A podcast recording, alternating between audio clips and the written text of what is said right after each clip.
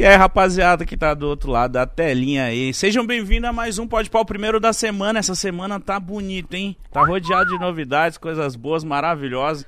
Então, Sábado estaremos aonde? na. No Uruguai, Montevidéu. Isso, Montevidéu. Você esqueceu por um momento, né? Isso, Libertadores, mano. Eu nem acredito, eu tô ansioso. Flamengo e Palmeiras. Temos um flamenguista aqui hoje, né? Vamos, poder, vamos falar disso aqui hoje Vamos também. falar disso. Então, rapaziada, já pede seu rango aí, vem passar essa noite gostosa com a gente. Ao meu lado, Igão. Como que você tá, Igão? Ótimo, ótimo, mano. Tipo assim, uma das melhores segundas-feiras, assim, porque toda vez, mano, eu não sei o que acontece, mas eu venho, tipo assim, cansado. E hoje eu tô mó disposto. Tá bem? Tô bem, moleque. Descansou o final de semana? Mano, eu não fiz. Sabe o que é não, não mover uma palha pra ajudar ninguém? Eu não fi- eu- Ficou de cueca com a bola pra fora no sofá. Sim, vim escovar os dentes hoje. Rapaziada, o nosso convidado hoje, muito especial, Marcelo Freixo, como é que você tá? Tá e aí, bem? Igão, obrigado pelo convite, obrigado, Mítico, galera que tá assistindo. Prazer imenso estar com vocês aqui. Que isso, mano. Prazer, é Prazer nosso. é todo Morrendo nosso. de inveja de vocês que vocês vão pra Montevidéu ver o Flamengo ser campeão. Vamos com nós, caralho. Porra. Flam- o- os flamenguistas estão, então, convictos? Confiantes? Um pouco mais. Um pouco mais. Já estão campeões? Não, não, não, não, não, não. Isso não dá, isso não dá, isso não. Não, Isso fala. não é bom, não. Isso não é bom, não. Mas, ó, trouxe o manto sagrado. Em homenagem a vocês. Bonita, cara. Trata bem esse negócio, hein, rapaz. Ó. Vai. Quer emprestado pra você usar lá? Cara, eu, eu não sei o Igão, mas eu sou. Eu tô no- com o Flamengo. Por lá, eu favor, vou tá, né? lá eu vou Por favor, né? Desculpa, meus mano palmeirense, mas. Eu. Flamengo, cara. Você não quer falar nada, né? Não, tipo assim.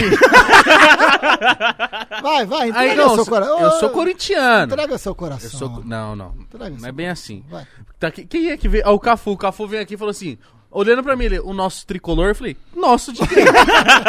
nosso seu. Ele falou, é, você até confirmou. Eu falei, confirmei nada não. Sou muito corintiano, estarei lá a trabalho. Mas Hum.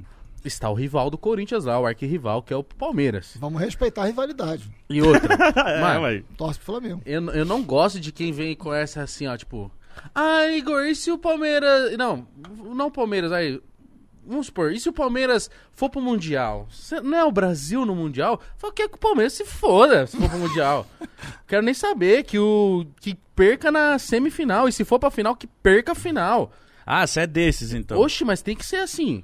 Ah, Torcedor, né? Ah, o Brasil. Não, o Brasil não quero nem saber, mano. Se na Libertadores tiver só o Vasco, você torce pro Vasco ou quer que se lasque? Mas se tiver só o Vasco, a chance dele ser o segundo é muito grande.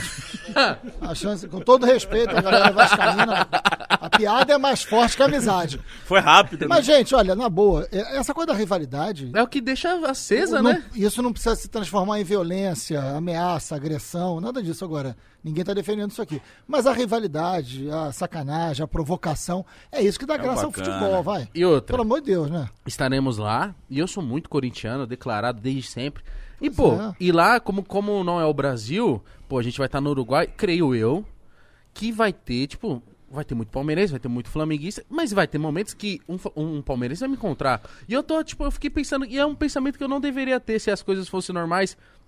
Eu fiquei, caramba, será que os caras vão vir. É, você perguntou, eu falei, eu acho que cima não. então, na boa, assim, você acha que algum vascaíno e algum tricolor vão torcer pro Flamengo no sábado? Nunca. Nunca. Mas nem amarrado. Não Nunca. vai torcer. E é isso mesmo, não tem que torcer mesmo, não. É o normal. Porque faz parte do, do, do que acontece ali no Rio de Janeiro. É igual aqui em São Paulo. O Botafoguense, que eu acho que o Botafoguense é um ser mais iluminado. Aliás, parabéns ao Fogão. Campeão que da ganhou Série B. a segunda divisão. Aê. Minha mulher é botafoguense, quero ficar bem na fita também. Tem um monte de amigo botafoguense. Outro dia eu fiz piada com o Botafogo. Rapaz, os caras caíram dentro de mim no WhatsApp. Mas enfim, tá, tá perdoado, né? Falei aqui do Botafogo. O Botafogo pode, pode ser que alguns botafoguenses ali, né? São, são, né? Agora, a maioria também vai torcer contra o Flamengo. Porque isso, você acha cara, isso é do jogo. Isso é do... Faz Mas parte. por que você acha amor que ia ter Deus. botafoguense que vai torcer pro Flamengo? Eu acho que pode ter Por quê? um ou outro. Porque eu acho que os caras são mais evoluídos. Os caras são mais... Ah, acho, acho entendi. mesmo, acho mesmo, acho mesmo. A sua pilha é com, Acho com o. Vasco. Vasco e Fluminense. Eu acho torci pro Botafogo ganhar a segunda divisão. Torci mesmo. Torci... Não, mas esse negócio de segunda divisão, eu queria que o Vasco subisse. Isso que ia Porque falar. faz bem, isso aí é outra história. Faz bem Porque faz bem pro mundo. futebol carioca, faz bem. Eu queria que o Vasco subisse, queria mesmo que o Vasco subisse. Eu queria que a Série B tivesse com Cruzeiro, É. Vasco, Botafogo. Palmeiras podia estar na D. mas não, mas eu, eu falo isso brincando, mas isso é muito prejudicial. Quando você não tem mais competitividade, meio que vira essa parada sem graça. O- É. Eu só sou muito apaixonado pelo Corinthians. É bizarro falar isso, mas é, mas é muita verdade. Eu só sou muito apaixonado pelo Corinthians pelo, pelas derrotas que a gente já acumulou, cara. Porque eu já falei Claro. isso aqui. Mano, Ai, que fofo. mas é sério, porque se você ganha Foi todo, fofo. se você ganha todo ano, você larga a mão, mano. Ou não, cara, não. isso aí tem que Larga, brincar. larga, Mitch, você larga a mão. Se você é campeão Fica, todo fica ano, chato. mano, fica chato, mano. O que, que Rapaz, o, o Botafogo ficou, aliás, lembrando o Corinthians, o Botafogo ficou 21 anos sem ganhar título. A torcida do Flamengo contra o Botafogo, e aí o Botafogo né, ganhou o título em cima do Flamengo, gol do Maurício. Mas a torcida do Flamengo, todo jogo, contava e cantava parabéns. Só sacanagem, né? Só sacanagem. Contava um, dois, três, 21. 21. Parabéns pra. É- assim, é uma, é uma sacanagem. cara. é quando eles ganharam, devia ser a coisa mais de- porra, quando os caras ganharam, meu irmão, em cima da gente, pô, foi um ano inteiro, cara. Agora, isso, cara, eu, eu dei aula durante muitos anos. Eu sou professor de história, 20 anos de sala de aula dando aula. Nossa. Cara, o que tinha. É, 20 anos de sala de aula. O que tinha de brincadeira com aluno. Eu dava aula segunda-feira. Essa história é sensacional. Eu dava aula segunda-feira numa escola que tinha um Vascaíno roxo. Roxo. E eu sacaneava demais o Vascaíno. Na hora de fazer a chamada, eu só chamava freguês. Né? Fre freguês. Ele não respondia a chamada. Né? Era ele, puto. Né? E brincando, isso e tal. Porra, teve uma final, cara, que o, o Vasco ganhou do Flamengo com um gol de cocada. Esse cara só fez isso na vida, o desgraçado. O Google do O Flamengo. gol contra o Flamengo. Um golaço no final do jogo, um lateral, entrou, entrou pra fazer o gol. Um golaço, aquele chute na gaveta, que desgraçado nunca mais faz aquilo na vida. Aí fez o gol. E eu dava aula na segunda-feira, né? Eu Não. fui pra lá já com a Nossa. cabeça inchada, né? Eu falei, rapaz. Eu faltava, foda-se. Esse... Olha lá, eu falei, rapaz, esse desgraçado vai encher. Eu cheguei lá, o cara não foi. O cara faltou. Eu falei pra esse desgraçado, morreu comemorando. não vai aparecer aqui pra minha aula. Porra, nunca come... dei uma aula espetacular que o cara não tava lá. Rapaz, faltando cinco minutos pra acabar a aula, bateram na porta. Ah, Puta que pariu. Aí eu falei, porra, será que é o infeliz? Aí abri a porta, rapaz, era o cara, com uma bandeja de cocada. Mano! O cara acordou cedo pra fazer cocada, pra levar pra minha aula. Ele deu a aula pra fazer a porra da cocada Caralho, pra levar na minha aula. E serviu uma cocada pra cada aluno. Foi a melhor sacanagem que eu já tomei na minha cabeça. Nossa, e que eu tive foda! que ficar você quieto. não ficou nem puto. Não, porra, eu ria pra cacete, assim, queria matar ele, mas assim, porra, isso é sensacional. tá Porra, essa foda. graça, esse humor, essa você fica irritado, mas e o futebol é isso, cara. O futebol tem que ter um pouco também dessa irreverência, da alegria, né? Não dá pra ser. Fiquei muito Enfim. puto. Porque na época de escola, o Corinthians era muito zoado porque não chegava longe na Libertadores, perdia, era sempre eliminado muito precoce. E aí toda vez que o Corinthians era eliminado precoce, mano, ou eu não ia pra escola na quinta-feira, ou era muito zoado. E aí eu fiquei num ódio. Porque quando o Corinthians ganhou a Libertadores, férias. Tava na férias. Quando o Corinthians ganhou o Mundial, que bosta. férias. E aí acabou, eu parei de estudar. Acabou minhas aulas. Caralho, eu fiquei num ódio, mano, que eu só fui Você zoado. queria na escola. zoar alguém, não conseguiu. Não, o Corinthians campeão da Libertadores, férias de, férias de julho. O Corinthians campeão da, do Mundial, férias do fim do ano. Ah, mas que inferno, viu, mano? E eu, mano, e a única coisa que eu tinha medo do mundo acabar em 2012 era porque o jogo do Corinthians era dia 16 e o mundo ia acabar dia, Dia 12, do 12, 12. E eu falei, ah, mano, Boa, Adia boa. aí, mano. Adia esses meteoros aí. Não, não, não. calendário não dá. maio é o cara, esse calendário é de palmeirense. Palmeirense. Esse Maia jogou no Palmeiras. Exato.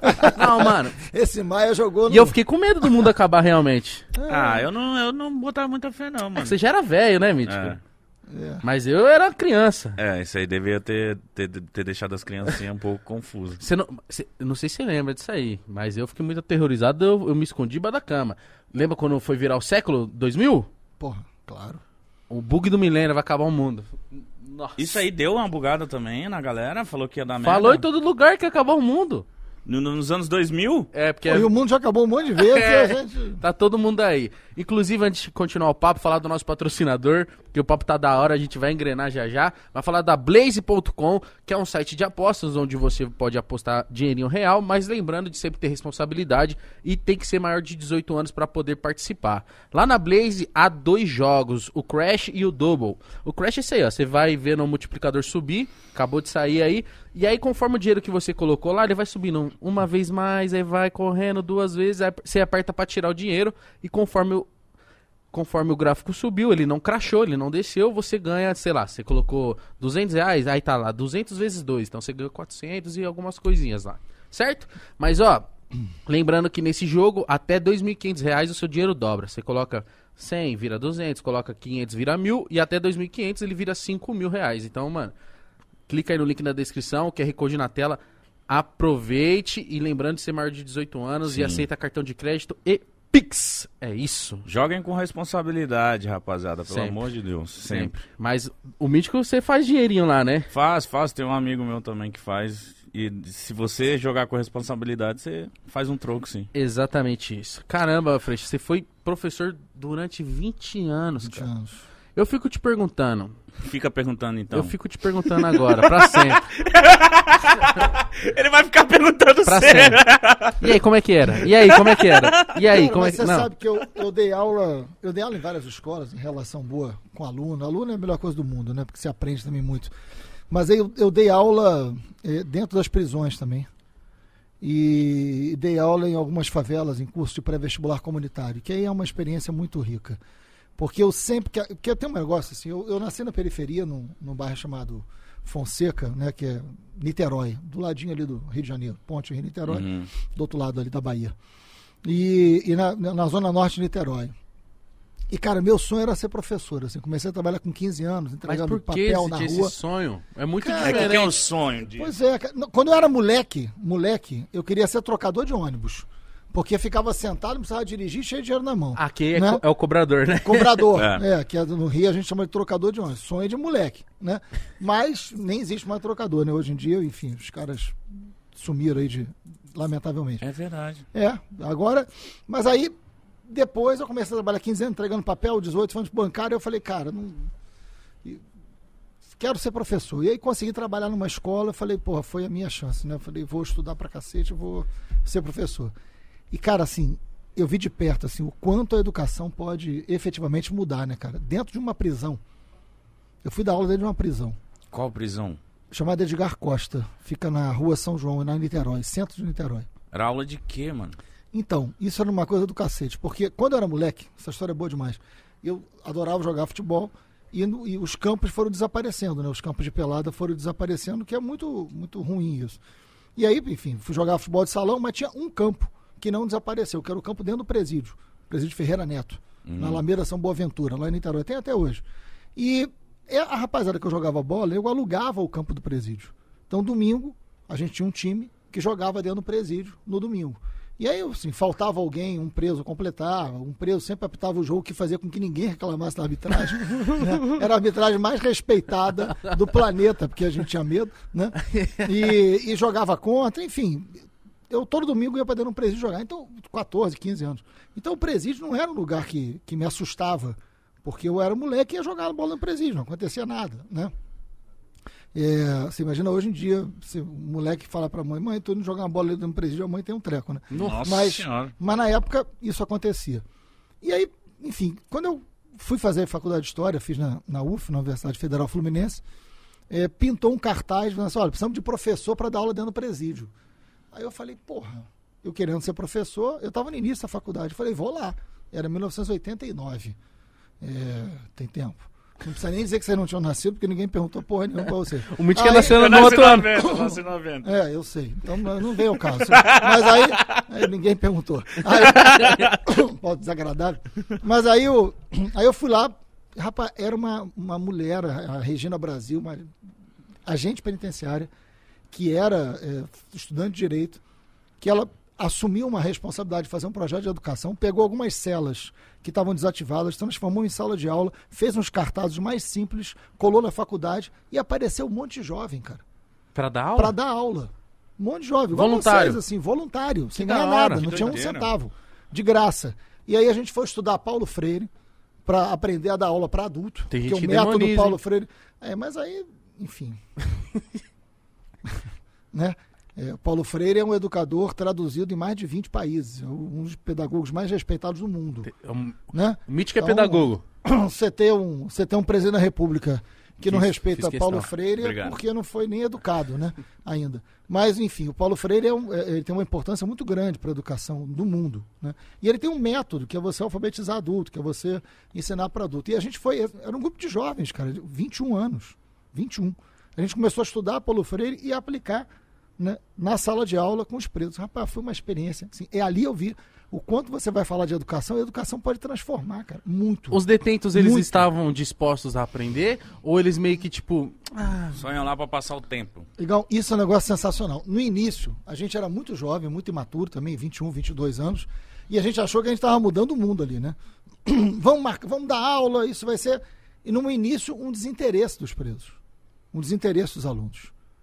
E aí eu falei, porra, não é possível, cara, a gente está aqui de graça dando aula, porra, né, montamos um time aqui para dar aula de tudo quanto é matéria. Por que, que os caras não estão interessados? Aí a gente foi fazer uma reunião com os presos, movido por essa agente penitenciária que era a Regina Brasil. Aí os caras falaram, pô, escola nunca representou nada pra gente. Escola não, escola não mudou nada na vida da gente. Aqui a maioria nunca estudou. Aqui a maioria só sabe escrever nome. Né? Porque o sistema penitenciário, cara, ele é um lugar que ele consolida uma exclusão, né? É, um- é uma máquina de, de matar gente viva, né? É, então, assim, é um- não é para ressocializar. A gente tem que olhar muito, de forma muito séria é, o que, que a gente quer com o sistema penitenciário.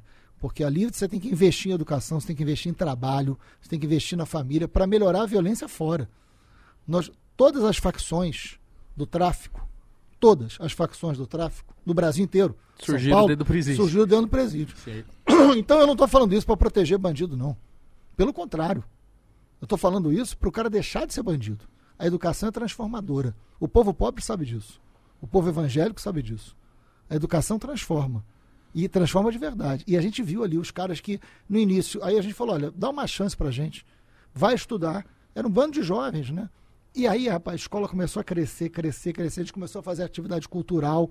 Mexeu, assim, uma quantidade enorme de presos. Começou a fazer prova de supletivo e ter escolaridade. Teve um cara que passou para o UFRJ, passou para a faculdade, cara. Caralho. O cara começou a estudar com a gente, passou para a faculdade.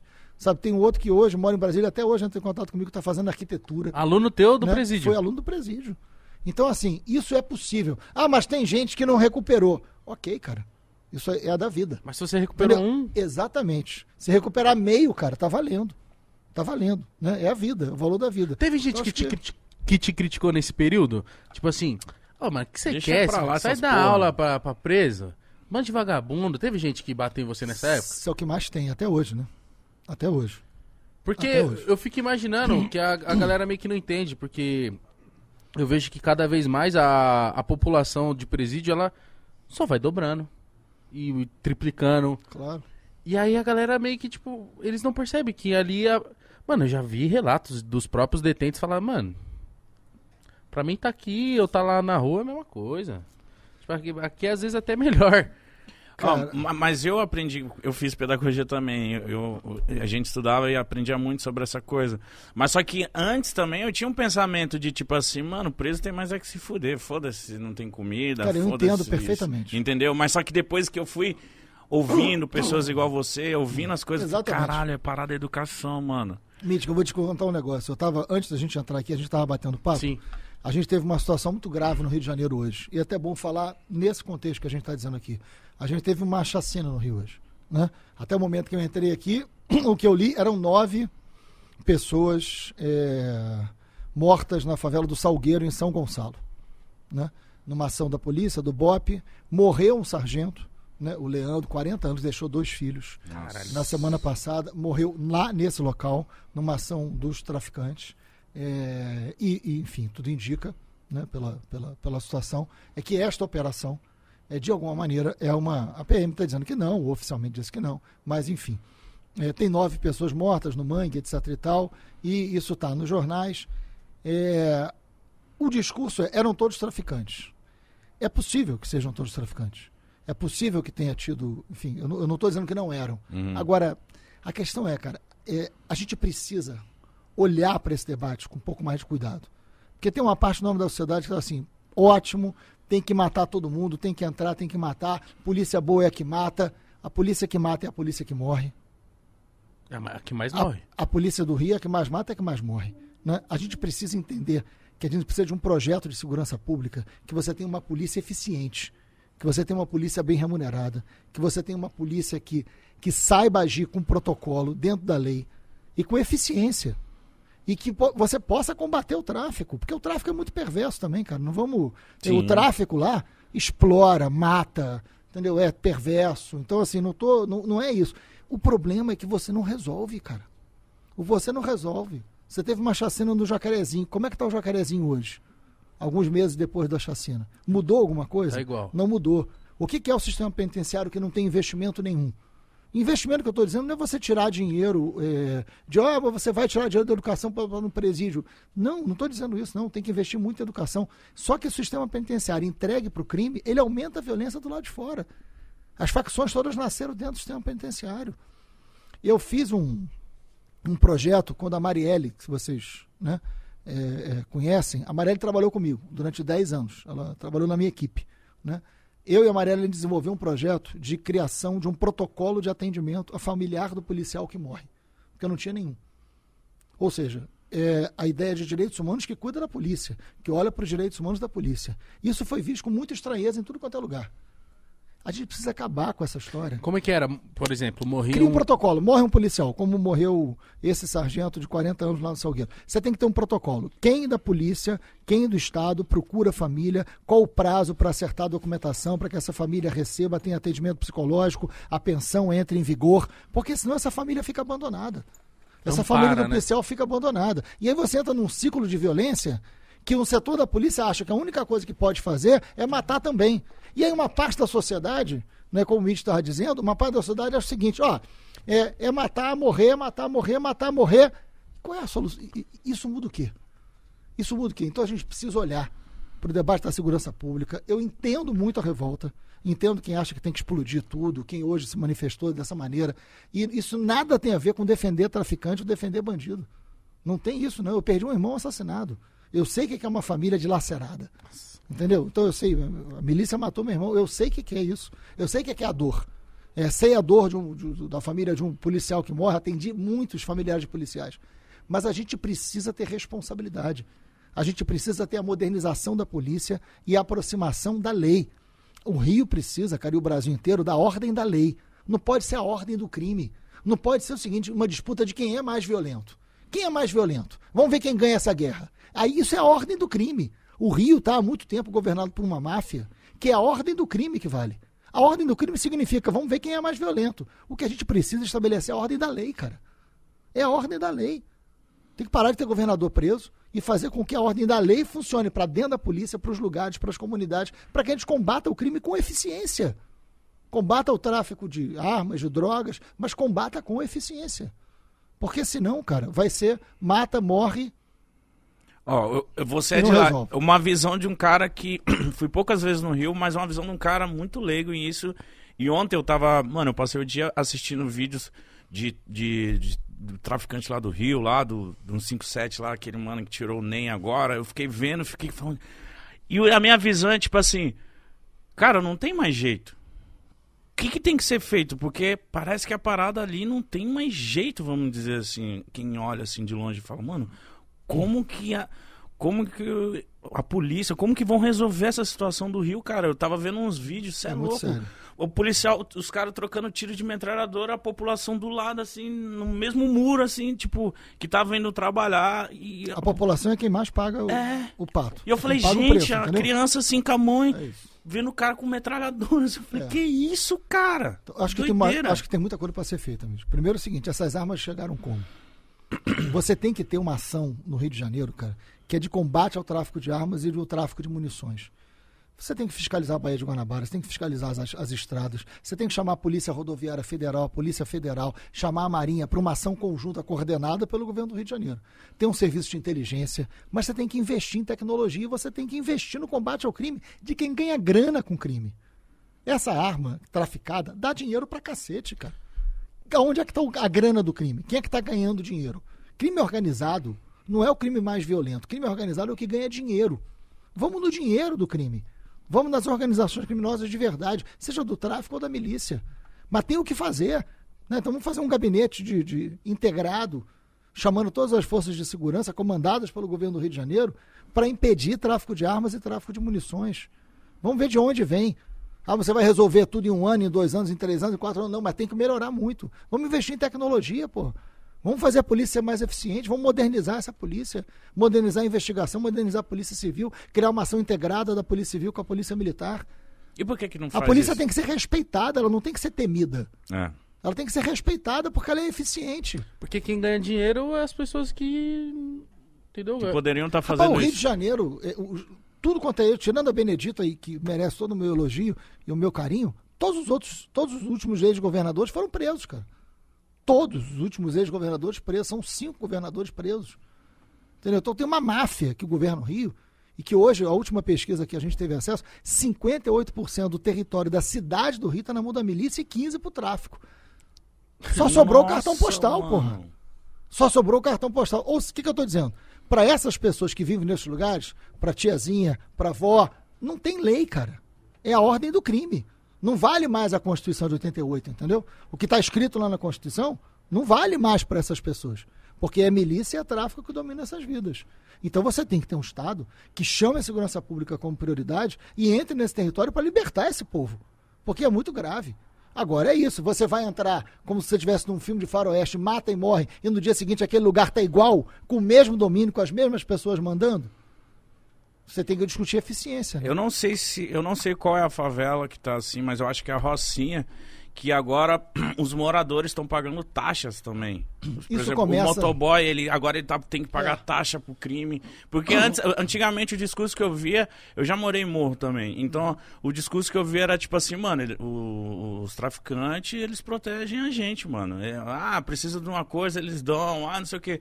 Só que agora mudou essa parada de- de- de- de parece que todo trabalhador tem que. Aí as coisas estão mais caras lá e tem que comprar as coisas dentro da favela, tem que pagar taxa acha pros que é, caras. com a milícia rola muito isso, né? Tipo, é- Então, é, a internet exatamente. deles, é o gás deles, é a É, água isso aí, deles. é. Isso nasce, isso é uma história interessante. Assim. Eu, eu presidi a CPI das milícias em 2008. Tem tempo já, né? 2008, a Mano, CPI das milícias. 2000 Nossa, 2008 já tem Já tem um 13 tempão, anos. cara. Tempo, cara. A CPI das milícias já tem 13 anos, cara. Impressionante. E já É. tava horroroso na época. Então, é, o, o- Tropa de Elite 2 lá do, do Zé Padilha é em cima do que aconteceu ali na CPI das milícias, né? O- a realidade é muito pior do que o filme conseguiu retratar. Eu tô falando isso porque quem é do Rio de Janeiro sabe o que é milícia, mas quem não é, é bom lembrar do filme para saber do que, que a gente está falando, né? Uhum. O Tropa 2, não é um. O, a milícia, quando começa, a milícia começa no início dos anos 2000, são agentes da segurança pública, ou ex-policiais, ou policiais, ou enfim, alguns bombeiros. E é evidente, eu não estou falando que a maioria é miliciana, não é verdade. A maioria é gente honesta, que trabalha com muita dificuldade, é bom dizer isso. Agora, a milícia são agentes da segurança pública que vivem nesses lugares e que começam a dominar a economia do lugar. Então o cara começa a dominar a internet. Para você ter a internet, que é o gatonet, né, que é a cabo clandestino, você paga para a milícia. Aí para você pegar o transporte, que aí não tem ônibus direito, que a, né, a prefeitura não garante ônibus direito, é a van, né, não sei como é que chama aqui em São Paulo, mas é o, a van, a van é da a milícia controla a van. Aí você vai comprar ou vender um terreno, você tem que pagar uma taxa para a milícia. Você vai pegar um dinheiro emprestado, a agiotagem é da milícia. Né? Você vai comprar gás, só pode comprar na milícia. Os caras dominaram toda a economia do lugar. Monopólio. É dinheiro. Só que eles, quando eles surgem, eles criam um discurso da ordem. Não, mas aqui não tem tráfico. Aqui você paga, paga a taxa de segurança, você paga, o cara, qualquer serviço paga, o cara abriu um comércio, paga para milícia Uhum. tantos, sei lá, depende do lugar, né? mas paga para a milícia. Aquilo é uma máquina de dinheiro para os donos do território e com o discurso da ordem, mas a ordem do crime. Mas a ordem do crime. O que, que aconteceu com o tempo? A CPI das milícias foi muito bem sucedida. A gente fez um relatório foda, assim, eu vou mandar para vocês o relatório que assim, explica o que era a milícia, mostra quem eram os milicianos, onde eles estavam e pior, assim, a gente leva à prisão todos os donos de milícia. Foram 240 milicianos presos indiciados e depois presos pela CPI. Então não foi a CPI que acabou em pizza, entendeu? Foi um negócio que deu, deu resultado. Eu trabalhei junto com o Ministério Público, junto com a Polícia Civil e gerou a prisão dos caras. Os caras Nossa, foram eu quero presos. muito falar disso, né? porque. Vamos Muito falar. louco. Porque você fazer isso. Só que o tráfico, depois, começou a ter a mesma prática econômica da milícia. Por quê? Porque dá grana, meu irmão. Porque a grana passa a vir do território. Por- quando eu estou falando de domínio de território, a grana vem do domínio de território. A grana não vem do produto A, B ou C. Entendeu? É, é, da droga A, B ou C ou do produto A, B ou C. A grana vem do território. E o tráfico começou a vender o gás. O tráfico começou a controlar a internet. O tráfico começou. Ou seja, aquela economia da milícia passou também a ser a economia do tráfico. Quem é que perdeu com essa história? Só a população, só os Só a moradores. população. Porque a gente conseguiu prender, só que depois da prisão você tinha que tirar da milícia e depois tirar do tráfico o transporte alternativo, a internet, o gás. O Estado fez isso? Não. Por quê? Porque a milícia elege um monte de gente. Elegeu senador no Rio de Janeiro, né? se é que me entendem, né? elegeu um monte de gente. Elegeu um monte de gente. né? Então a milícia elege a gente, porque a milícia transforma o domínio territorial em domínio eleitoral. Agora tem uma economia do crime que tem a ver com o território. Então essa situação é que é muito grave no Rio de Janeiro. E aí não é você né, é, fantasiando uma ideia de matar ou morrer. É claro que se tiver um conflito, pode, tá- pode ter morte. Você vai ter um conflito arma- armado, pode ter morte. E a lei prevê isso. Agora a gente não pode achar que isso resolve, ou que isso é a solução. É isso que está errado. Você presidir uma CPI dessa, uma CPI das milícias, não te coloca um X nas costas gigante? Dois. Não, porque, cara, eu, eu entendo, Claro. mas eu ia ficar tipo, caralho, será que vale a pena, mano? Correr esse risco. Eu juro que eu- a vontade é muito legítima, mas se você for pensar friamente, esse, esse pensamento talvez ia tomar, se fosse eu, tá? Ia tomar conta de mim, tipo, vale a pena, mano? Eu vou colocar esse X nas minhas costas? Claro. Porque eu acho que. Porra, você, a galera não deve gostar de você nem um pouco. E, tipo, o que foi. O que te motivou. Eu sei dos motivos, mas eu queria que você falasse pra quem tá te assistindo. O, o que te motivou a, a presidir essa CPI e o que. Tipo, por que disso tudo? Claro. Deixa eu te falar uma coisa que é importante, assim. é, não é nenhum projeto de herói, eu não acredito em herói. Né? Não, não é isso. Aliás, eu não acho que ninguém faz nada sozinho. Eu sempre fiz por causa de uma equipe, por causa de muita gente boa que estava comigo, muitos delegados sérios, muitos promotores sérios. Mas vamos lá. Eu nunca imaginei que eu fosse ser deputado, meu sonho era ser professor e como professor eu fui muito realizado, né? É isso que me dói, sabe? Quando nego me pergunta assim, porra, você quer ser governador do Rio por causa de quê?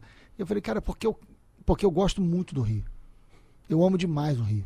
E não dá para ver nessa situação. Eu, cara, eu, eu comecei a trabalhar entregando papel com 15 anos. Eu quis ser professor e consegui ser professor. Meu pai foi camelô com 9 anos de idade Caralho. Caralho. seu Haroldo. Foi camelô com 9, com 12 ele foi padeiro. Entendeu? Criou três filhos, meu irmão. Esse, esse país, que você, com muita dificuldade, vai lá e, porra, trabalha e é honesto, esse país está acabando, cara. Na mão desse. Né, eu não vou usar nenhum adjetivo aqui, porque isso aqui é um lugar de família, né? Mas, né, o, o Bolsonaro, assim, enfim. É, esse cara, esse cara e, e o governador do Rio, que é ligado a ele e todos os outros anteriores, esses caras estão acabando com a chance de alguém realizar um sonho, como eu realizei o sonho de ser professor, e eu sei que eu mudei a vida de muita gente. Eu sei que eu ajudei muita gente. Com, porra, 20 anos em sala de aula, ajudei muita gente. E esse país onde um pode ajudar o outro está acabando na mão desses caras. As famílias estão divididas, um odiando o outro Verdade. né? Pô, chega de ódio, cara, chega de divisão. Sabe, tem- o grupo de WhatsApp virou, virou MMA, Verdade. entendeu? É, é, Natal é um perigo agora, né? Que você vai encontrar um primo que você tem vontade de socar ele, É né? verdade, Você- irmão que parou de falar irmão, pai, esse país não pode continuar assim, cara. Então, assim, é isso que me motiva. E aí, cara, aconteceu algo muito sério na minha vida. Eu não imaginei que eu fosse ser deputado. Eu não tinha sonho de ser deputado. Eu virei deputado por causa do meu trabalho. E aí a gente, enfim, eh, montou uma candidatura em 2006. Eu não achava que eu seria eleito. Não achava que eu seria eleito em 2006. Por quê? Porque não tinha grana, não tinha estrutura, não tinha sido candidato. Era uma candidatura de professor fazendo campanha, né, alunos. E, cara, e a gente, assim, foi muito empolgante. A gente acabou entrando por causa dos votos de legenda, né? A a Elo- a Heloísa Helena, minha, minha grande querida amiga, foi candidata na época e os votos dela vieram para os votos de legenda e eu acabei eleito. Né? Só que no meio da minha campanha, em 2006, a milícia matou meu irmão. Né? Meu irmão tinha 34 anos. Nossa, cara. É, 34 anos. Então, assim, um pouquinho mais velho que tu tem hoje. Tinha duas filhas pequenas. Nossa. E, e meu irmão, só para explicar, né, meu irmão ele, ele virou síndico de um condomínio, condomínio popular, né, um prédio no centro de Niterói, é, que ele tinha comprado com financiamento da Caixa Econômica Federal, que é uma coisa muito comum no meio dos trabalhadores, né? É, e aí ele, um grupo de amigos, um monte de coisa errada no condomínio, foram disputar o condomínio para ser síndico. Ele ganhou. E ele foi, ele era muito correto, muito, né? Meu pai tinha muito isso de criar a gente de forma muito certinha, ainda bem. E ele foi moralizar o condomínio. Então descobriu um monte de rombo, um monte de problema. E um dos lugares que tinha problema era na segurança do condomínio. Que era um grupo de policiais que fazia a segurança de forma irregular. E aí ele foi nesses caras e falou: abra uma empresa que eu vou contratar a empresa de vocês. Eu quero continuar com vocês, mas abra uma empresa. Ah, tá. Você fala irregular nessa parte mais profissional, de não ser registrado, de É isso. de estar tipo ali meio que Não tinha dará. contrato, dinheiro entregue, vivo, assim, tudo errado. Tá. Aí falou, não dá pra ficar assim.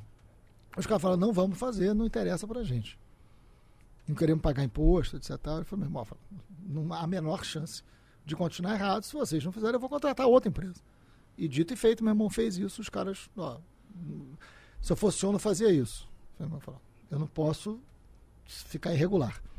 Os caras entraram na justiça, perderam. Alguns dias depois, meu irmão foi assassinado. Né? Nossa. Então, Cara, de uma besteira, mano. então é isso. Então, assim, é... e aí é um grupo é, miliciano, enfim. Depois outros se envolveram com outras milícias. Eu sei quem são os caras, nunca foram presos pela morte do meu irmão. É, Enfim.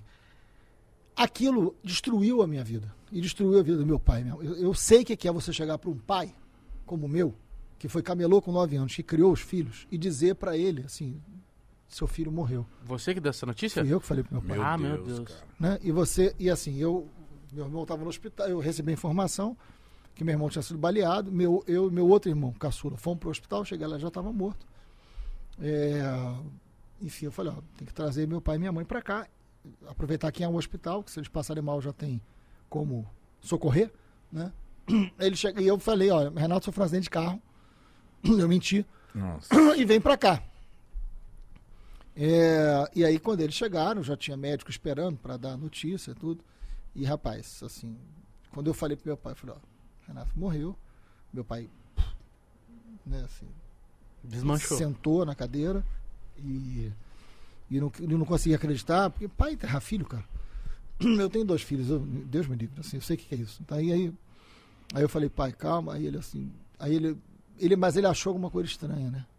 Aí ele falou assim, como é que Renato morreu? Né? Eu falei, o que aconteceu?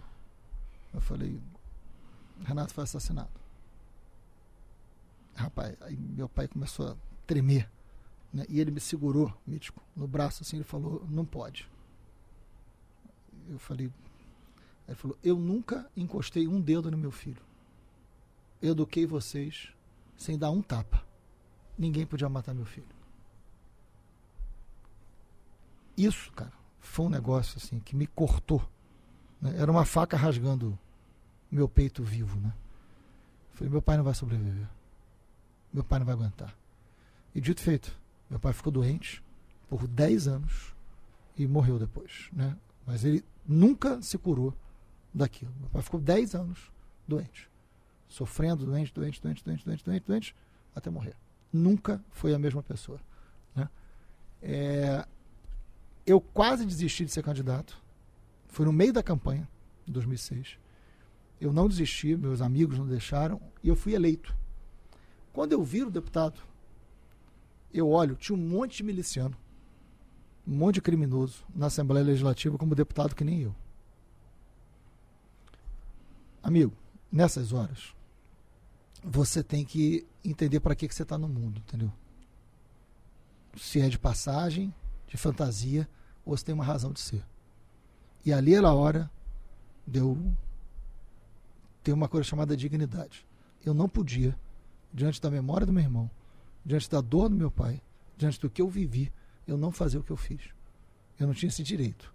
A não ser que eu renunciasse. Que eu saísse. O primeiro projeto que eu apresentei foi o projeto da CPI das milícias. Primeiro, terceiro dia. Foi o primeiro projeto. Porque aquilo era uma obrigação comigo.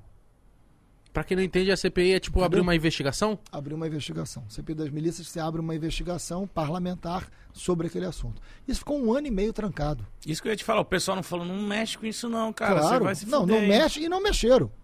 Ele ficou um ano e meio trancado porque eu era minoria. Os caras eram maioria. Até que um grupo de jornalistas foi fazer uma matéria sobre milícia e foi descoberto e foi torturado. Né? Isso até está no filme. No filme eles morrem, na, na vida real não, não morreram.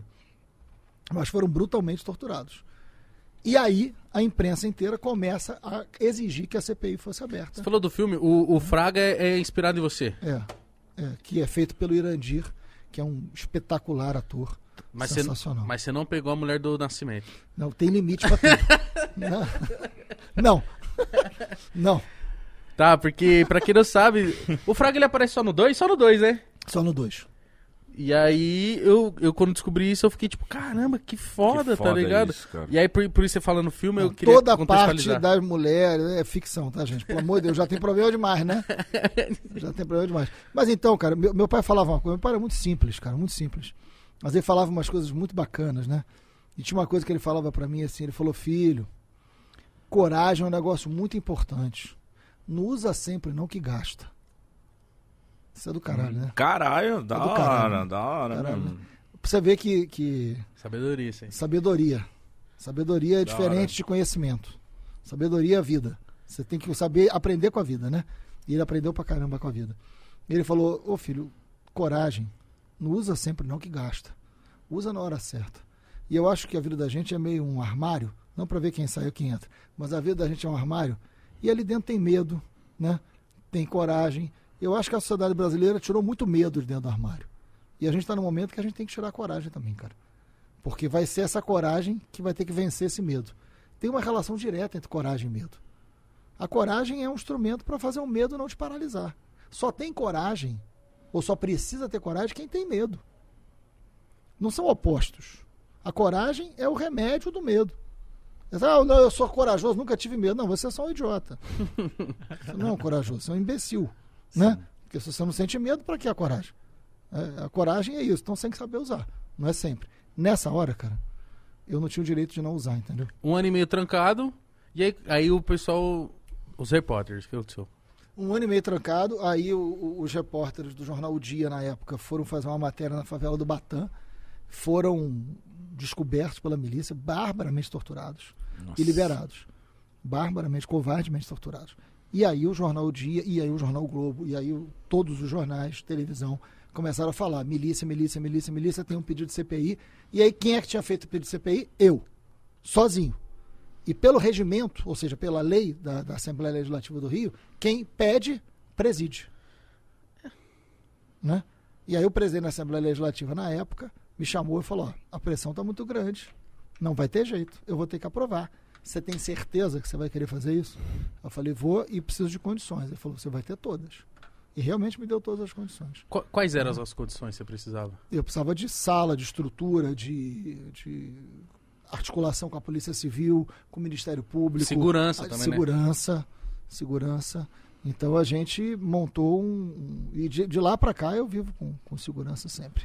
Cara, mas isso foi muito grande. Isso Não, foi e, e muito teve importante. consequência, né? Os caras foram presos, né? Foram quantos presos? Na- a CPI indiciou 242. Nossa. Ah, prendeu indiciou. todos? Prendeu, to, prendeu muito mais.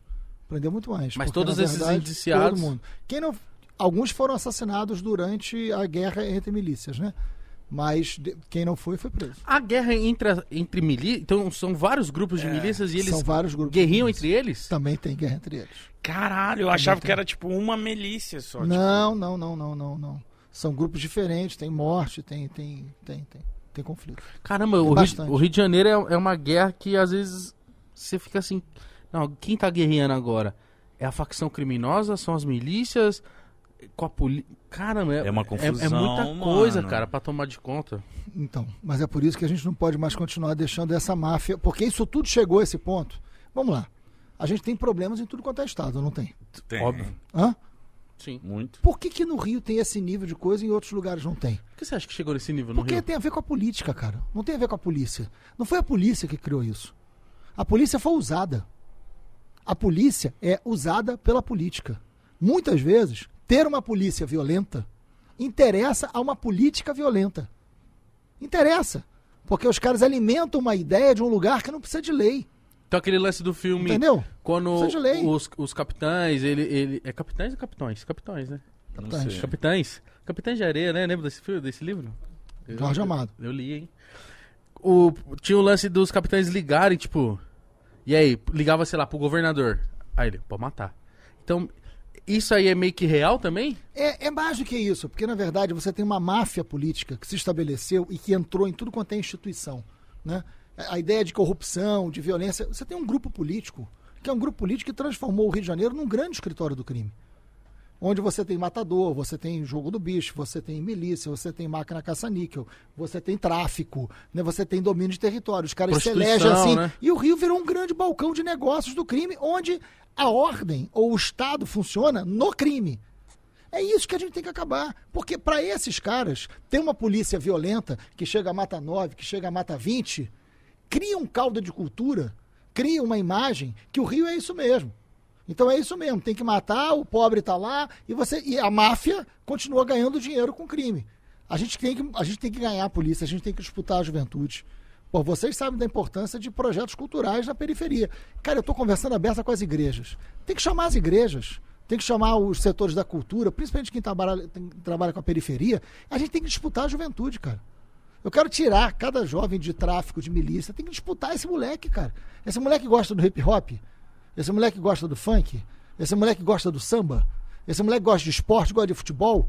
É com isso que a gente tem que entrar nesses lugares, cara. E disputar esse moleque, tirar esse moleque dali. Porra, eu fui criado num lugar violento pra cacete, cara. Droga pra mim era um inferno. Não, eu tive um amigo assassinado na minha frente com 13 anos de idade, cara, por causa de Nossa. droga. Eu fugi de droga, eu nunca experimentei. Porque morria de medo. Morria de medo. Fui jogar futebol de salão, fui jogar futebol pra fugir dos lugares onde ficava droga. Eu fico imaginando. Tem que disputar essa molecada, cara. É, né? Eu fico imaginando a população do Rio, o pessoal mais antigo, o senhor, a senhora, tipo, eles devem, às vezes, se pegar pensando de, tipo, falar assim, o que que fizeram com o meu estado, assim, sabe? Tipo, o que que fizeram com esse lugar que eu amo tanto? Exatamente. Porque, pô, Porque é um lugar apaixonante, vai. Nossa. O Rio é sensacional, cara. Porra. O Rio é E o povo do Rio é espetacular, cara. Também. Tu vai numa roda de samba, tu vai na Mangueira, tu vai, sabe, eu falo Mangueira, as outras escolas vão ficar putas porque eu sou mangueirense, mas tu vai na Portela, tu vai no Império Serrano, tu vai no Tuiuti, que é sensacional, em São Cristóvão, você vai em qualquer escola de samba, tu vai na Beija-Flor, sabe? Tem vida, tem alma. Carnaval do Rio, alegria, as festas do Rio. Esse povo é extraordinário. Entendeu? Tem, um, tem uma beleza, não estou falando só da beleza natural, não, que aí é, é- é inimaginável. chovendo né? molhado. É, mas eu tô falando de um povo, cara, que trabalha pra cacete, que tá lá num trem que é horroroso, que tá lá no metrô que é lotado, mas que tem alegria, que tem vida, que tem cultura. Isso é sensacional, cara. Tem que ter um outro pacto no Rio, cara. Na boa. Eu falei pro Lula isso. Nós não vamos ter. Isso é hora, porra. nós não vamos ter. Nós não vamos ter outro Brasil se a gente não tiver outro Rio de Janeiro, cara. O Lula sabe disso. Falei isso pro Lula. Falei, cara, não dá. Aliás, ele vinha aqui, né? Yeah. Não dá pra ter. Nós não vamos ter outro Brasil sem outro Rio de Janeiro. O Rio não é um lugar qualquer, cara. O Rio não é uma esquina, cara. O Rio é Avenida Central, cara. O Rio, o Rio é fundamental. E o Lula sabe disso. Eu falei, Lula, a gente tem que ganhar o Rio, você tem que ganhar o Brasil pra gente recuperar o Rio, porque esse é o caminho pra recuperar o Brasil, cara. Isso aqui, o Rio tem que dar certo porque ele é extraordinário. Ué, quando, quando se falava de, de Brasil é, em outros países. Tudo é Rio. É, é Rio de Janeiro, cara. É Rio de Galera, Janeiro. acho que o Rio é a capital do Brasil. É Claro. praia, são as mulheres, são, é o futebol, mas sempre o do Rio, tá ligado? Porque é, um- pô, é, é- é um lugar apaixonante, realmente. Pô, eu, eu já fui algumas vezes, mas conheci, conheci pouco, porque é aquilo que eu falei, né? É sempre do aeroporto pro hotel, do hotel pro aeroporto. Mas você vai passando assim de carro, você fica assim, mano. E o clima é muito bom, e onde você vai é alegria, essa parada que você falou. Ah, eu fico, tipo, delícia, Rio. Caralho, que coisa boa, mano. E é isso que você falou. É, Hoje não, não tem como falar de um novo Brasil sem. Sem outro Rio de Janeiro. Sem passar pelo Rio de mas Janeiro. sabe o que eu, que eu penso, assim? É, por exemplo, um político ele acaba de entrar lá, né, Uhum. deputado ou qualquer coisa na política do Rio. Eu imagino que a galera, os tubarão já chega nele e já fala, mano, fica de boa, mano. Não tenta inovar, não fica na sua, senão você vai se fuder aí. Não é fácil, não. Eu não é, não é meio que isso? Com- Tipo, um cara, É, o cara ele quer inovar, ele, ele é do bem, ele quer fazer projetos bons, mas eu acho que deve ter uma galera lá que fala, mano, o bagulho tá há anos assim, respeita e fica na sua. Não, tem uma pressão grande, tem uma, é, tem uma dificuldade grande de você fazer uma coisa diferente, porque os caras têm maioria, os caras aprenderam a ganhar a eleição também, porque é foda, né? Vai lá e troca lá, ó, é, um saco de cimento, eu te compro uma camisa de, de futebol para você e, e, e, a gente tem muito voto comprado, a gente tem uma máquina, a gente precisa falar de política. Cara, por isso que o, o, um programa como esse de vocês, assim, eu fiz questão absoluta de vir, vocês, têm, vocês são muito importantes, cara. Porque a gente precisa ganhar a batalha da comunicação, cara. Esse país não pode perder a batalha da comunicação para esses fascistas, cara. Não dá. Entendeu? E esses caras que, que, que seguem Bolsonaro e que querem um país violento, dividido, esses caras têm uma comunicação. A gente tem que ganhar a comunicação. As pessoas têm que se interessar por política e fazer a política boa. Votar em gente boa, votar na molecada que quer entrar, que quer mudar, que quer. Tem muita gente boa, cara. Tem muito... Descobre aí quem é candidato, cara. Quem é candidato em São Paulo que vale a pena, que vai estar junto com a gente, que não está vendido por esse esquema, que não vai ter cagaço, que não vai ter medo. Porque tem isso também, cara. Não, é cagão. Não dá, meu irmão. É cagão, vai fazer outra coisa. Né? Se é cagão, vai fazer outra coisa. Não tem problema, não. É digno. Uhum. Mas não dá para ser cagão. Né? Tem que enfrentar. Tem que ter coragem. É isso, na hora certa, mas tem que ter. E porque esse esquema tem que ser enfrentado, cara. Porque é isso que vai definir a qualidade da, da escola do teu filho, cara. Se teu filho vai ter creche ou não vai ter creche. Se a escola vai ser integral ou não. Porra, ano que vem é centenário do Brizola, cara. Se tem um negócio que o Brizola acertou, foram os CIEPs lá com escola integral. Tá tudo abandonado, cara. Tá tudo abandonado. Tem que recuperar esse negócio. Só tem que botar a escola para funcionar de tempo integral. O moleque dentro da escola tem que ter tudo que ele precisa. Porque a gente tem que, se a gente não disputar isso, é disputar o futuro, cara. Meu pai tinha, eu falo muito dele porque eu perdi meu pai em 2018, né? Pô, em fevereiro de 2018. Nossos pais acham que é o nosso tesouro na terra, cara. Porra, então é, cara. falar Minha mãe e meu pai, figuras sensacionais. Meu pai foi inspetor, depois ele conseguiu ser inspetor de colégio. Sabe o que é inspetor de colégio? Aquele Sei. cara que fica no pátio. Ele devia ser um péssimo inspetor de colégio. Porque os alunos adoravam ele. Tinha alguma coisa errada, né? Puta, eu, Porque- eu sempre fiz amizade também. Porque Pois eu, é. Eu gostava do e meu eu era um vagabundo na escola, mas amizade com todo mundo. E ele era boa praça, contador de piada. Eu não achava um pingo de graça nas piadas dele, mas era contador de piada. E aí botava o aluno pra dentro de sala na, na, na, na, na- na maciota do diálogo, enrolava todo mundo. Era uma figura, entendeu? Assim. E, cara, e ele, e ele, o tempo, ele tinha certeza absoluta que os filhos iam viver num país melhor do que ele viveu. Hoje, se tu for pai agora, tu não tem a certeza que teu filho vai viver num país melhor que você está vivendo Não. Não tem. né? Quem está assistindo a gente aí que é pai, olha para o seu filho. Você tem a certeza que seu filho vai viver num Brasil melhor que você está vivendo hoje? Não tem. Isso a gente não pode deixar. A gente não pode perder o jeito, é futuro, cara. Entendeu? Por isso que a gente tem que meter a mão na massa, cara. Tem que, tem que derrotar o Bolsonaro. Tem que derrotar o Bolsonaro. O Bolsonaro é do Rio de Janeiro. O Bolsonaro defende uma sociedade miliciana, cara. É uma sociedade, uma sociedade machista, violenta, com arma, né? É, acha que tem que entregar arma para todo mundo. Tem um monte de gente que acha isso, né? Tem que entregar arma para todo mundo, tem que fazer uma. Né? É, é, é- é uma sociedade miliciana, é a ordem do crime. Não é à toa que ele vem de lá. Cheio de envolvimento com milícia. Pra Eu falo isso tranquilamente. Pra gente entrar nessa parada do armamento, se liberasse. Vê lá, hein? Vou falar uma merda aqui pra viralizar no TikTok, pra marcar nós. Não, Faz isso não. ó. Qual que é a sua visão da cena, tipo assim, liberou? Mano, eu vejo um caos. É óbvio, né? É óbvio. Eu gente- respeito muito esse debate, vocês sabem disso, está brincando aqui, mas assim, é, eu entendo, eu entendo, juro por Deus, eu entendo o cara que fala o seguinte, porra, eu me sinto muito inseguro, se eu tiver uma arma, eu vou, eu vou ficar mais seguro. Esse raciocínio é um raciocínio imediato que você entende. Tá. Mas, cara, assim, não vai resolver. O que é ter A chance de Nossa. você ser uma vítima ainda maior disso é enorme. Vou dar um exemplo para as mulheres, né? Que aqui são, são três homens conversando. Sim. O número de mulheres assassinadas em casa depois que Bolsonaro liberou as armas, como ele liberou, aumentou mais de 20%. Porque uma briga de casal pode virar uma briga armada. E o feminicídio, como a gente chama pela lei, aumentou muito no Brasil. A gente para para pensar nisso? Nada. Não. Né? Mas aumentou. Aumentou mais de 20% o número de mulheres assassinadas dentro da sua própria casa com arma de fogo. Nossa. Ou seja, essas mulheres ficaram mais seguras com arma dentro de casa? Não. Ficaram mais inseguras, estão morrendo. Eu não entendo, cara. Quanto porque mais arma. Isso, isso é mundial. A cara. arma ela Isso é serve mundial. pra quê? Não é pra dirigir. Não, cara. Arma serve. Calma aí. Eu tô falando assim, a arma, ela serve exclusivamente pra matar. Tá ligado? Ela é pra Não matar. tem outra função. Ah, mas a pessoa pode falar, não, pra me proteger, eu não vou matar, Sim, mas mas você vai eu- se proteger como? matando. Atirando. É, exato, é só atirando, cara. E você pode não matar. Você pode morrer. Uhum. Porque. E a maior, e a maior É chance outra. é de morrer. E a maior chance de morrer. Porque você, você não tem preparo pra ter uma arma. Tipo assim, a gente vê. Pô, eu vou falar por mim agora. Eu vejo, óbvio que deve ter muito. Acho que a maioria dos policiais também são caras que, pô, porque. Na moral, pra você pôr na sua cabeça que você vai ser um, um policial hoje, você vai. Você tem que ser muito, pra mim, muito boa pessoa. Eu nunca pensaria em ser um policial.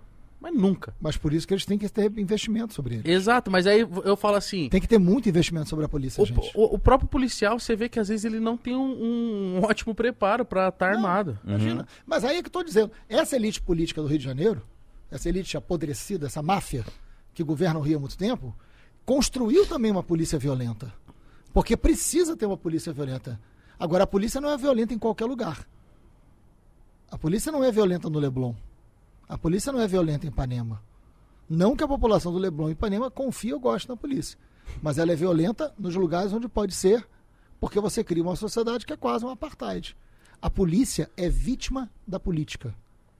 A polícia, no, no Rio de Janeiro, a polícia é vítima da política. Porque precisa de uma polícia violenta. Então é isso. E que- aí você cria uma sociedade onde a solução é ser violento. Cara, imagina a briga de trâ- trânsito. Se No você bar. tiver todo mundo armado, Nossa. bar, eu dei esses exemplos, né, recentes, assim, bar, se você está todo mundo armado, assim, evidente que isso não, não, não é uma solução. Hoje, o- as leis que o Bolsonaro flexibilizou, as leis que o Bolsonaro mudou, eh, aumentaram muito o consumo de arma no Brasil. Então, é, é- é assustador. Consumo de munição, por exemplo, né, que é importante. O descontrole, Igão, é absoluto. Pra você ter uma ideia, hoje a sociedade civil ela compra mais munição do que todas as polícias juntas. E aí entra um negócio que é muito sério, porque o que que é o Estado, cara? O poder público. O Estado é quem tem o, o- o monopólio da força, né? O Estado é que tem que ter a força. Sim. A razão de ser do Estado é isso, é, é- é ter a força. Você hoje tem uma sociedade que pode ter mais força que o Estado. E é isso que o Bolsonaro quer. O que o Bolsonaro quer é o caos. E ele já disse isso. Né? Por isso que ele vive falando de fechar Supremo, fechar Congresso. Essa ameaça à democracia. Quando a gente fala que o Bolsonaro ameaça a democracia, não é só porque ele é um estúpido. Né? Bolsonaro ameaça a democracia porque ele quer uma sociedade que não tenha leis, que é uma sociedade miliciana. Por isso que ele precisa ser derrotado. Por isso que é tão importante ele ser derrotado. Você acha que ele vai ser derrotado? Acho, acho que vai. Acho que vai. Acho que caminha para ser derrotado e depois da derrota ser preso, inclusive. É? Tomara. Você acha que. É porque tem esse lance, né? A gente vê. É, é, a pessoa tipo, dificultando investigações da Polícia Federal, acontecendo um monte de coisa. E eu fico assim, tipo, caramba, ele é intocável. É, não é, né? Mas ele. Mas é isso, assim. É, mexe na Polícia Federal, é, pressão no Judiciário, né? ameaça ao Supremo, e ele vai jogando, né? Assim, Procuradoria Geral da República, ele, vai mexendo para ele e os filhos serem investigados, né? Mas você crê que se ele for derrotado, ele vai ser preso? Eu acho que ele não tem como responder a quantidade de, de, de, de coisas que ele, que ele fez. É muito grave. Foram muitos crimes. Em relação à pandemia, diversos crimes na área da saúde pública. Diversos crimes. Crimes de corrupção na, vac- na, compra da vacina. Que é, cara, nós chegamos, nós passamos de 600 mil brasileiros mortos. Todo mundo que está assistindo a gente perdeu alguém que ama. E não precisava. Claro que nós íamos ter mortos. Mas a gente poderia ter tido a vacina há muito mais tempo. As pessoas podiam ter tomado as doses de vacinas antes. Ela foi oferecida no começo do Foi ano, né? oferecido no começo do Por que ano. que ele não Teve quis? O que que corrupção. aconteceu? Ele não tomou vacina até hoje, cara. O cara, o sujeito não tomou. Eu Você acho sabe que o ele é um- fala que não o tomou. Eu sujeito acho que ele tomou sim, Tomou cara. escondido. Aí é pior ainda, né? Mas ele não tomou vacina até hoje, cara. Você ima- imagina um presidente da república que não tomou vacina, cara. Ele virou Que é um chacota, né? péssimo exemplo. Ele é uma chacota internacional, ele é uma vergonha internacional. Mas o que eu não entendo, Porra. a galera que. Eu entendo no começo a galera que votou nele, alguns. Porque ele. ele eu, de longe, eu via o discurso dele, eu falava, caralho, ele é doidão, mas ele vai botar preso na cadeia, ele é o caralho. Então, tipo, ele ganhou esses votos. Só que, tipo assim, eu não entendo hoje eu conversar com alguém que, que votou nele, que ama ele, que é do mito e tal, mas eu não entendo, tipo assim, eu sempre falo, mano, vocês não viram o que aconteceu aí, cara, na vacina, vocês não, vocês não, tipo, parece que eles não, não, tá vendo não querem Centrão, ver isso, Você não sabe? tá vendo o Centrão, você não tá É. vendo compra de votos, você não tá vendo nada disso. Mas, olha, você Isso tá, tocando, você tá tocando um negócio que é muito importante. Muito importante. E eu tô falando isso com todo mundo, né? Não é time de futebol essa porra, é o país, caralho, presta atenção. Exatamente. Exatamente. Uma coisa é a brincadeira como a gente começou aqui, ó, o time de futebol, que é a sacanagem, né, que é a gozação, a hierarquia. Política é outra coisa. Política é outra coisa. E aí você toca num assunto muito importante. Eu entendo quem votou no Bolsonaro em 2018. Eu fiz de tudo para ele não ganhar a eleição. Porque eu sabia que ele votaram. era. É, meus Mas a cara, porque assim, tinha ali um voto que era da indignação. Porra, eu não acredito em mais nada na política. Esse cara pelo menos fala de segurança pública, só fala É. merda. Mas esse cara fala de segurança pública. Eu entendo. E a gente não pode tratar essas pessoas como se elas fossem culpadas. Né? Ou, ou fosse irreconciliável o meu diálogo com ela. Não é, cara. Uma coisa é o cara que defende o Bolsonaro hoje. Nossa. Esse tá difícil. Esse tá difícil. Esse tá difícil. Agora, um cara que votou porque achou que ele fosse fazer um negócio diferente, porque não estava mais acreditando na política, porque estava cansado, isso eu entendo e acho que a gente tem que dialogar com essas pessoas. Acho que a tua indignação, que é absolutamente correta, mas tem que se transformar em capacidade de conversa, cara. Foi a falta de diálogo que fez tudo isso, cara. Também, lógico. É lógico. Porque Foi- o a eu- gente teve- E ele só piorou. Cara, o cara divide tudo. O cara divide o verde e amarelo. O cara divide, né? Quem é o brasileiro e quem não é. Quem pode ou não pode usar o verde e amarelo. Né? Assim, é, é- o tempo inteiro é ódio. O tempo inteiro é perseguição à imprensa. É manda jornalista calar a boca. Sabe? É perseguição ao É, professor. mandou um moleque cala a boca lá. É, não, mas sempre com mulher. Não, é moleque, típico- moleque. é sempre o típico do covarde, né? Então, assim, ele, ele, é, ele dividiu um país. A gente tem que unir o país. Então a gente precisa colocar em cima da mesa. Tem uma coisa que eu estou falando muito. A gente precisa botar em cima da mesa. Eu brinquei aqui no negócio da cabeça do Flamengo. Isso aqui é o que a gente tem de comum hoje. A gente não pode botar o idêntico na mesa. Porque se a gente botar o que é idêntico, assim, eu só vou conversar com quem é igual a mim. Você só vai conversar com quem é igual a você. Você só vai conversar com quem é igual a você. Meu irmão, não vai dar certo, não, Não vai. vai. funcionar. Agora, o que, que a gente tem de comum? O que, que a gente tem de comum? A gente tem de comum que a educação pública é, tem que ter qualidade, tem que investir em professor. A gente tem em comum que a polícia não pode continuar sendo usada por uma máfia. Temos isso em comum? Tem acordo Muito. aqui? Então, assim, vamos botar na mesa o que a gente tem de acordo, o que a gente tem de comum. É isso que o Brasil precisa. O Brasil precisa de uma política que respeite quem votou no Bolsonaro, mas esteja disposto a botar o comum na mesa e ter um país sem raiva, sem ódio, com diálogo, com educação, com esperança, com as famílias que não são mais divididas. Né? É isso, cara. Tem pai que não fala mais com filho, tem irmão que não fala mais com irmão. Por causa da política. Política não é para isso, cara. Tem filho que tem vergonha de falar que o pai é, é bolsonarista. Então, assim, é, é hora de botar o comum na mesa. Por isso que eu brinquei. Isso aqui é o nosso comum, né? Vocês vão torcer pro Mengão. Sábado. É o nosso comum. Não é o nosso idêntico, né? Mas é o nosso comum. A gente tem que, brincadeira à parte, vamos botar o comum na mesa, cara. Entendeu? Vamos, o que, que é comum? Você tem tema que divide a gente? Que tem, né? Se tem tema que divide a gente, calma. Vamos botar o tema que nos une aqui. Da hora. Vamos botar o, o tema que nos une, vamos unir esse país. Vamos criar outro ambiente, cara. Porque o ambiente não pode ser do medo, da raiva e do ódio. Esse é o, esse é o Brasil do Bolsonaro. Isso tem que ficar para trás. Eu vejo que é, esse distanciamento foi o que fez tudo isso acontecer, porque o que eu notava, pelo menos na minha bolha, as coisas que eu acompanhava, é que rolava muito, principalmente da esquerda, cara, que tipo, eu via assim. O que eu via acontecendo era de, tipo assim, uma pessoa que ela era mais ignorante por falta de, de. por falta de conhecimento mesmo, a pessoa que sabia, tipo, ela não, ela não se importava em. Não, cara, assim que funciona. Ela só olhava e falou assim: Puta, é um ignorante de merda, deixa pra lá. E, tipo, de ter um lance de superioridade. Uma arrogância. Isso, Sim. uma arrogância de só falar Arrogância. com eles. É.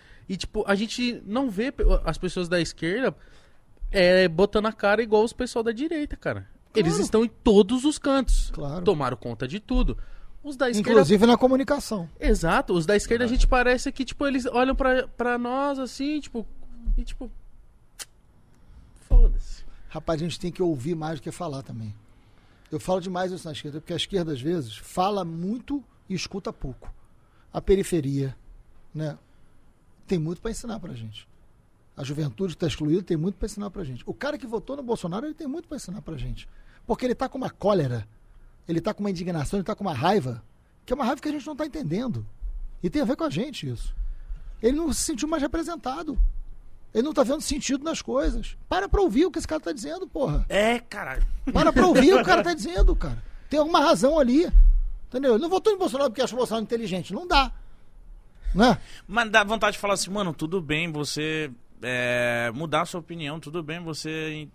Tenta entender, mano, tá ligado? Tipo, eu acho que a galera foi muito nisso, como se fosse clube, é, time. Ah, não, eu, eu sou ele até o fim. E tipo assim, que porra é essa, mano? Se eu votei num cara e o cara começou a avacalhar, começou a falar umas merda, fudeu a, a parada da, da vacina. Mano, vai se fuder, eu não vou ficar correndo atrás dele e, e levantando bandeira pra ele. Não, tira esse filho da puta daí, vamos Não fazer outra resolveu coisa. porra nenhuma. É. A fome. Porra, são, cara, 19 milhões de famintos no Brasil. A gente voltou pro mapa da fome. Fome. 19 milhões, 14 milhões de desempregados. O Brasil está no mapa do desemprego e da fome. Foi ele, cara. E vai piorar. Entendeu? O- o- Os problemas ambientais seríssimos. Mas ele fez Entendeu? coisas boas? Entendeu? Ele fez alguma Porra coisa nenhuma, boa? cara. Ele tá lá na mão do Centrão. Além de tudo, é um banana. O Centrão deita e rola em cima dele. Sabe, emenda secreta para lá, emenda secreta, orçamento secreto, um com- deputado um comprando o outro e o banana lá olhando não faz nada, não manda nada, é um frouxo. Então é essa a questão que a gente está vendo. Ele é um presidente fraco. O Brasil tem que ter presidente, mas para unir. Cara, eu vou. Esse negócio de ouvir. Eu fui dar aula uma vez, essa história é boa demais. Eu fui dar aula num presídio. E eu tinha que dar aula sobre a Revolução Francesa. Olha que foda.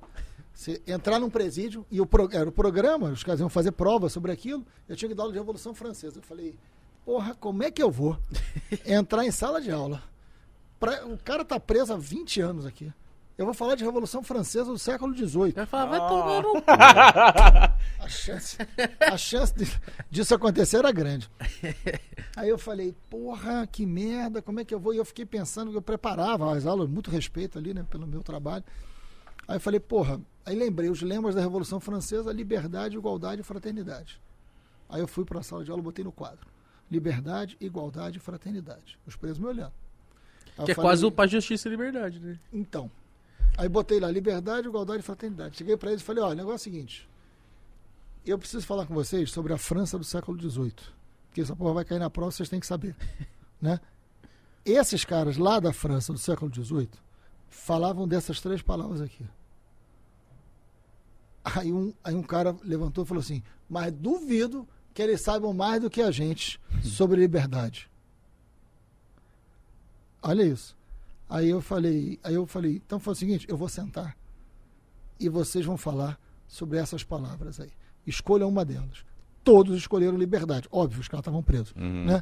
Todos escolheram. E aí, rapaz, eu fiquei 50 minutos, Caraca, que era o tempo da aula, Só ouvindo. sem dar uma palavra, sentado, e os caras entre eles falando de liberdade.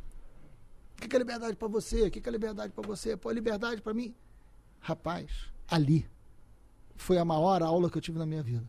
Que eu falei, quem sou eu para falar para esses caras o que é o conceito de liberdade? Eu não sei, eu não posso. Não há universidade, não há faculdade, não há livro que me ensine o que é liberdade. Porque eu nunca perdi. E aí um deles levanta e fala assim: Tu tá gostando, professor? Aí eu falei: Muito. Fique à vontade. Ele falou: Mas tu entendeu que tu não sabe nada disso, né? Caralho. Aí eu falei: Exatamente. Aí ele falou: É, professor. Porque só pode falar sobre isso aqui quem perdeu. É isso. Isso é educação. E a gente precisa, na esquerda, ter mais educação. Ser capaz de ouvir. Ser capaz de entender o que, que o povo está sentindo, o que, que o povo está vivendo. Entendeu? A gente tem que sentar com o povo evangélico, que pode ser diferente pra cacete de você, diferente pra cacete de você. Mas tem uma razão de ser ali. Tem alguma coisa nele que diz respeito à tua vida. Entendeu? Sim. e sentar para ouvir, cara. Esses caras hoje falam a linguagem da maioria da periferia do Brasil. Que, sociedade é essa que esses caras estão olhando, estão enxergando? O que, que eu tenho de comum com ele? De que maneira o nosso mundo pode ficar melhor? Eu tenho, eu vou ter diferenças, eu vou ter diferenças. Eu vou ter diferença com o católico, com, eu vou ter diferença. Mas, cara, vamos criar um pacto nas religiões para esse país ser melhor, para disputar a juventude, para a escola ser melhor, né? Para ter uma convivência e não ter intolerância religiosa. Vamos pactuar esse país, cara, de maneira diferente. A gente vai precisar disso no pós-Bolsonaro. A gente vai ter que repactuar. Sabe uma coisa que, eu, que aconteceu recentemente? Que eu vejo como a gente vive numa bolha, tá ligado? Chegou, é, é, aconteceu, chegou uma notícia pra uma pessoa bolsonarista de uma forma e chegou.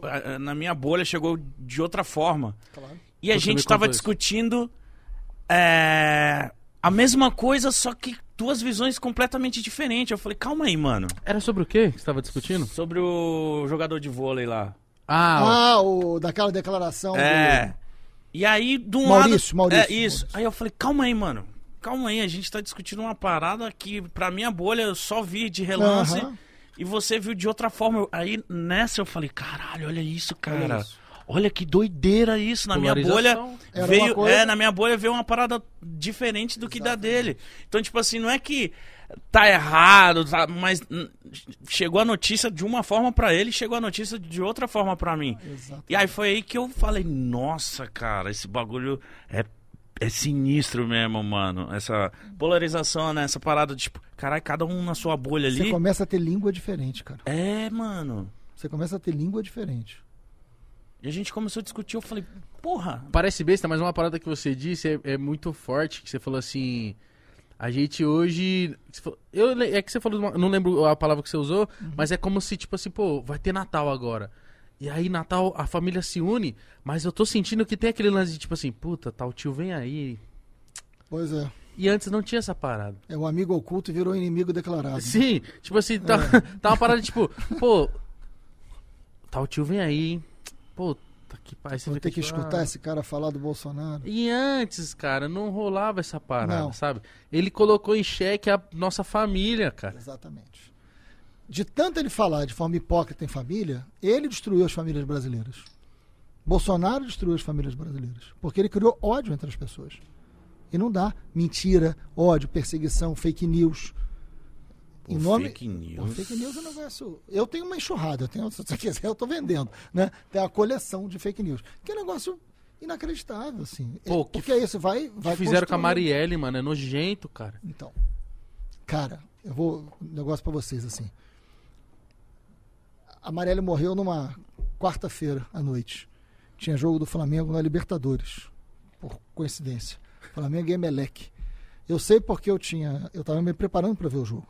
E ela morreu nove e pouca da Tipo, noite. antes- ela tava indo pra casa ver o jogo. Ela era flamenguista flam- também. Claro, flamenguista roxa. E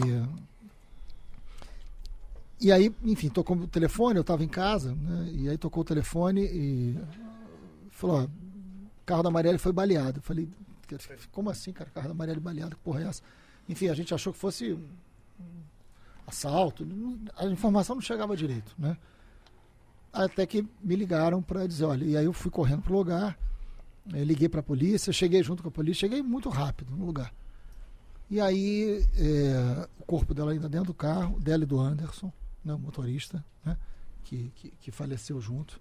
E aí, cara, assim, eu, eu conversando com o delegado e com um repórter amigo, a gente olhou pro carro e falou assim, cara, foi execução. Porque o tipo, o tipo de tiro, né, estava em sequência. Então, assim, era, era um. Era muito tiro.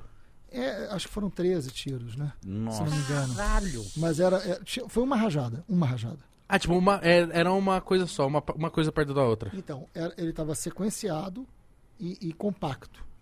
E aí eu falei, ela foi, isso, isso não é uma bala perdida, né? Tava eu, o delegado e um repórter, né? E estavam cercando, tinha acabado de acontecer, né? Estavam cercando. Aí eu falei, cara, isso, ela foi executada. Aí, aí o delegado falou para mim, foi executada e poucos no Rio de Janeiro conseguem dar esse tiro. Porque a informação que a gente tem é que a pessoa não saiu do carro, foi em movimento. Então, pouquíssimos conseguem dar um tiro como esse, com essa precisão, dessa maneira. Era um cara técnico, Era. sabia atirar. É, e aí está preso, inclusive, o que se suspeita ter sido. É, e uma execução, e a gente assim, falei, cara, como assim, Marielle foi executada assim? O mundo estava caindo ali na cabeça da gente. Nessa hora, o corpo dela estava dentro do carro. E você chega um menino, chega um menino, eu estava do lado, chega um menino é, que trabalhava, né, ali com ela, enfim, com o telefone, né? Aí falou, Marcelo, Marcelo, você precisa olhar isso aqui. E eu na hora falei, não, calma, que a gente está aqui. Ele falou, não, não, é sobre isso. Aí eu peguei para olhar. Tinha uma fake news dizendo que a Marielle. Aí tinha uma foto, era uma foto de uma mulher negra sentada no colo de um cara negro. E assim, Marielle era mulher do Marcinho VP, mulher de traficante. A mulher não era Marielle. O cara não era Marcinho VP. A Marielle nunca foi mulher de traficante. A mulher era uma vereadora eleita. E o corpo dela não tinha saído de dentro do carro. Não tinha, não, não tinha meia hora que ela tinha morrido. E já tinha Entendeu? notícia. Já era uma fake news produzida. Então, assim, Você acha que foi arquitetado? não mata, não, não- é só matar. E- Esse é o país que a gente tá, que a gente precisa vencer. Esse é o país que a gente não pode continuar vivendo nele, né? Que é um país muito violento. Então, quando eu falo do Rio de Janeiro, cara, eu estou dizendo o seguinte: a gente precisa decidir qual é o Rio de Janeiro que a gente quer. E aí eu estou falando do Brasil. Se a gente quer um Brasil, se a gente quer um Rio de Janeiro, que novas Marielles possam nascer, novas meninas negras da periferia, que entrem numa universidade, que possam se eleger, que possam ser representantes né, da sociedade. Se é esse lugar que a gente quer, ou se a gente quer viver num lugar onde uma menina assim, se for eleita, vai ser assassinada. Essa é uma escolha que a gente tem que entender que é nossa. A Marielle não foi morta por acaso. Houve um mandante, e até agora, mais de três anos depois, a gente não sabe quem mandou matar. Assim, qual é o país que a gente quer viver, Igor?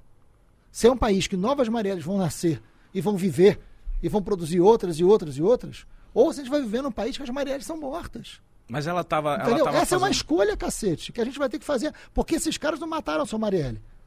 Esses caras mataram a Marielle e esses caras tentaram matar a ideia de uma Marielle. Que não podem ter outras Marielles. Eles querem matar todas as Marielles. A fake news não é uma mentira. A fake news é mais do que uma mentira. A fake news é um projeto de poder. Fake news é projeto de poder. Fake news não é mentira. É projeto de poder. Pô, pelo que você falou, é meio que arquitetado. Claro. É claro. Você tem que matar a ideia de uma Marielle. E ela ganha o mundo. A imensa maioria das pessoas passa a conhecer Marielle depois da morte. Eu. Né? eu. A imensa maioria das pessoas. Mas existia um desejo de conhecer Marielle que nem você mesmo sabia. Tanto é que a morte da Marielle explode o país. O mundo se manifesta. Todo mundo fala que ela era apaixonante. mundo se uma- manifesta. uma E era. extraordinária. Porque, na verdade, nós queremos Marielles. Por isso a morte dela teve o efeito que teve. Porque nós queremos Marielles. Nós queremos um Brasil com Marielles. Né?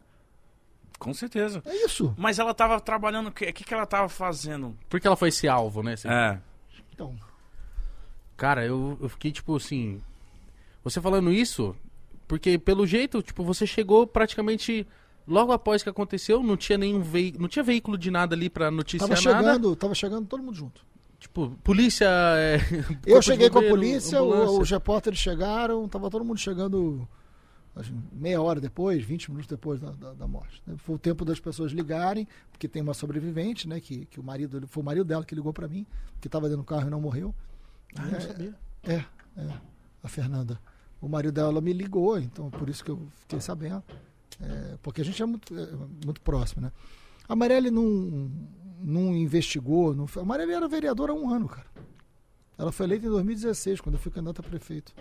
Né? Então, ela, ela, ela assumiu em 17, ela teve o ano de 17 como vereadora, ela foi assassinada em março de 18. Né? Então, Nossa. ela teve um ano como vereadora. Agora, a Marielle foi assassinada pelo que ela representava. Eu não posso ficar aqui especulando sobre Uhum. a morte dela. Cabe à Polícia Civil, cabe ao Ministério Público. E, aliás, três anos é inaceitável. É inaceitável que aconteça isso. Né? Que a gente não tenha uma resposta de quem mandou matar. O cara que atirou está preso. Né? Segundo as investigações, está preso. Foi preso um ano depois da morte dela. Se Mas, chama- mas vocês suspeitam, vocês meio que estão ligados. Cara, assim, é gente poderosa do Rio de Janeiro. Eu não tenho dúvida do envolvimento de milícias na morte da Marielle, mas a gente precisa saber quem é o mandante. É, que grupo político é capaz de matar como forma de fazer política no Rio de Janeiro, porque foi isso. A Marielle não foi morta por dívida, por crime passional ou por bala perdida, né? Ela foi morta por uma razão política. Qual? Tem que saber quem mandou matar. A polícia tem que dar essa resposta. O Ministério Público tem que dar essa resposta. Não é porque ela era minha amiga. Entendeu, Mítico? É porque isso é, isso é democracia, cara. Porque uma nova jovem negra não pode achar que vai morrer ao ser candidata. Não pode. Ou ela nem querer se candidatar, né? Claro, porque esse é o efeito. Este é o efeito da fake news. Esse é o projeto político da fake news. Né? E, e- mas isso acaba, por exemplo, eu tava ontem num restaurante e aí chegou um fã, é da hora, não sei o que, porra, mas vai levar o freixo lá, porra, vai, vai começar com política, mítica. Eu, falei- aí eu fiquei, eu falei, mano, mas escuta, mano, Assiste. assiste, você vai E curtir, Você pode não gostar, inclusive. Você pode não concordar. Por que, Uhum. por que você acha que tem essa demonização com a palavra política? Porque a- Isso interessa muita gente, você não concorda? Sim, concordo, mas é que a galera não entende, eu tento explicar isso pra quem é próximo a mim, que meio que tudo é política. Claro. A galera fala, ah, vai se envolver com política agora. Eu falei, mas o Podpah é política faz tempo, cara.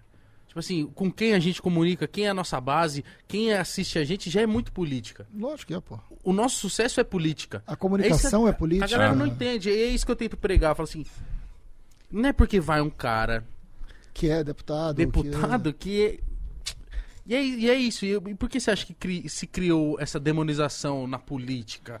Tipo, ah, não quero, não discuto, meu quero voto é nulo, ouvir, nem vou mano. votar, prefiro pagar a multa e que se foda. Pra mim, mano, é uma ofensa a uma pessoa.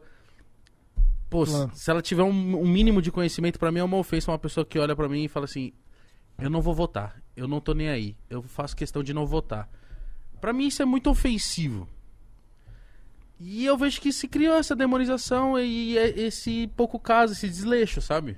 E depois É, eu quero Pra reclamar. ser, pra ser muito didático, assim, Igão, assim, ter uma escola pública de qualidade é importante? É fundamental. Isso passa pela política ou não? Passa. Passa. Passa. Né? Ter um ônibus, ou ter um trem, ou ter um metrô que te leva com qualidade de vida para o trabalho e te vo- de volta para casa. Isso é importante? É, Isso, isso, é uma, isso passa por política? com certeza. Passa por política. Né? Ter comida em casa. Acessível, né? conseguir comprar comida adequada. Né? Hoje, metade da população brasileira tem insuficiência alimentar. Metade. Metade. Metade da população brasileira não come o que deveria durante o dia. Famintos são 19 milhões. Mas com insuficiência alimentar é metade da população brasileira. Ok? Caralho. Que não consegue ter. Que não consegue comer o que Preencher deveria por um tudo, né? dia. Preencher tudo. Bife, um arroz, fazer. Que não consegue ter os alimentos adequados. Metade. Nossa, eu não sabia que era metade. então, mano. isso, é, isso tem a ver com política? Tem. Muito. O preço que você vai pagar no arroz, no feijão, na carne, tem a ver com política? Tem. O preço da gasolina tem a ver com política? Tem. Né? Então, amigo, você pode até não gostar da política, mas que a sua vida vai ser influenciada por decisões políticas, então você está abrindo mão da sua vida. É isso, só isso. Se você tiver essa consciência, eu abro mão da minha vida. Ok. Aí também eu não posso fazer nada. Agora, que saiba que a gente não está falando aqui de cargo, de. Os assuntos que a gente tratou hoje aqui, eles não são importantes? Muito. Independente do que, se você concordar ou não com a opinião. Mas são decisões políticas, porra. A solução não é votar necessariamente em A, B ou C, mas é você entender que você tem que participar. Que você tem que se envolver. Você pode não ser candidato, você pode ser candidato, você pode gostar de um partido, você pode gostar de outro. Ninguém aqui está defendendo o partido A, B ou C. A gente não está falando de partido, a gente não está falando de candidatura A, B ou C. Eu tô falando de consciência. A gente está falando de política. Grande. Né? Mas eu acho que é- rola isso porque a galera divide, né? Se você não é, se você é contra o Bolsonaro, você é Lula. Se você não é Lula, você. Tipo, calma, mano. Não é assim também, sabe? Tem como a gente conversar. Vai chegar um lugar do debate que o debate é esse. né? Uhum. Vai ter eleição para presidente. Nós vamos- hoje o Lula está na frente, o Bolsonaro está em segundo. Né? Lula tá com quantos por cento? Eu acho que o Lula, aí depende das, das pesquisas, mas o Lula está bem na frente do Bolsonaro, É? segundo as últimas pesquisas. Mas a- é possível que tenha um segundo turno Lula e Bolsonaro. e A sociedade vai ter que decidir. Entendeu? Eu não tenho por que esconder, eu estou com Lula. Agora, eu quero derrotar Bolsonaro. Agora, pode vir outro aqui e dizer o contrário. Ok, Uhum, mas isso é. é. um processo democrático. Nós vamos ter debate entre candidatos, nós vamos ter O, o processo político ele faz parte. Cara, nós vivemos 21 anos de ditadura, cacete. O que a galera não entende é que, é que muitos deles eles pregam isso, né? De. Ah, ditadura e pá, não sei o quê. E a galera não entende que se houvesse isso mesmo, a galera não ia poder dar opinião. Essa opinião Claro. que elas tanto falam, essa liberdade de expressão que elas tanto brigam. Não ia ter isso. Eu perguntei pra minha avó que foi a ditadura. Ela falou, pelo amor de Deus. Vamos, vamos combinar uma coisa? Minha avó falou assim, ela tinha se medo tiver, de sair na se rua. tiver ditadura, não, não tem pode par. Não tem. É. Não tem, cara. Para, acabou. Não tem pode par. Não tem Twitter do jeito que vocês Entendeu? vocês Você- gostam aí. Acabou, meu irmão. Não tem pode par, não. É Per- pode, é pode pancada. Perguntei pra minha avó. Não tem. Não tem essa história que vocês vão vir pra cá e falar o que vocês estão Falar o querendo. que quiser e já. Para era. com essa palhaçada. Não vai ter. Não tem, entendeu? Então, não, eu, ditadura, então, meu amigo, não tem pode par, não tem. Mas tem gente que defende isso, tem, Tem. gente que quer Tem, isso, cara. mas qual é a vantagem, no caso, na cabeça dessa pessoa? Vocês... Tem, mas aí a gente tem que debater, assim. Ah, mas a democracia tem um custo, a democracia tem os seus limites, a democracia tem problema? Tem. Tem, mas a gente precisa falar sobre isso. Né? Porque não é assim. O que o Bolsonaro. O Bolsonaro sempre defendeu a ditadura, né?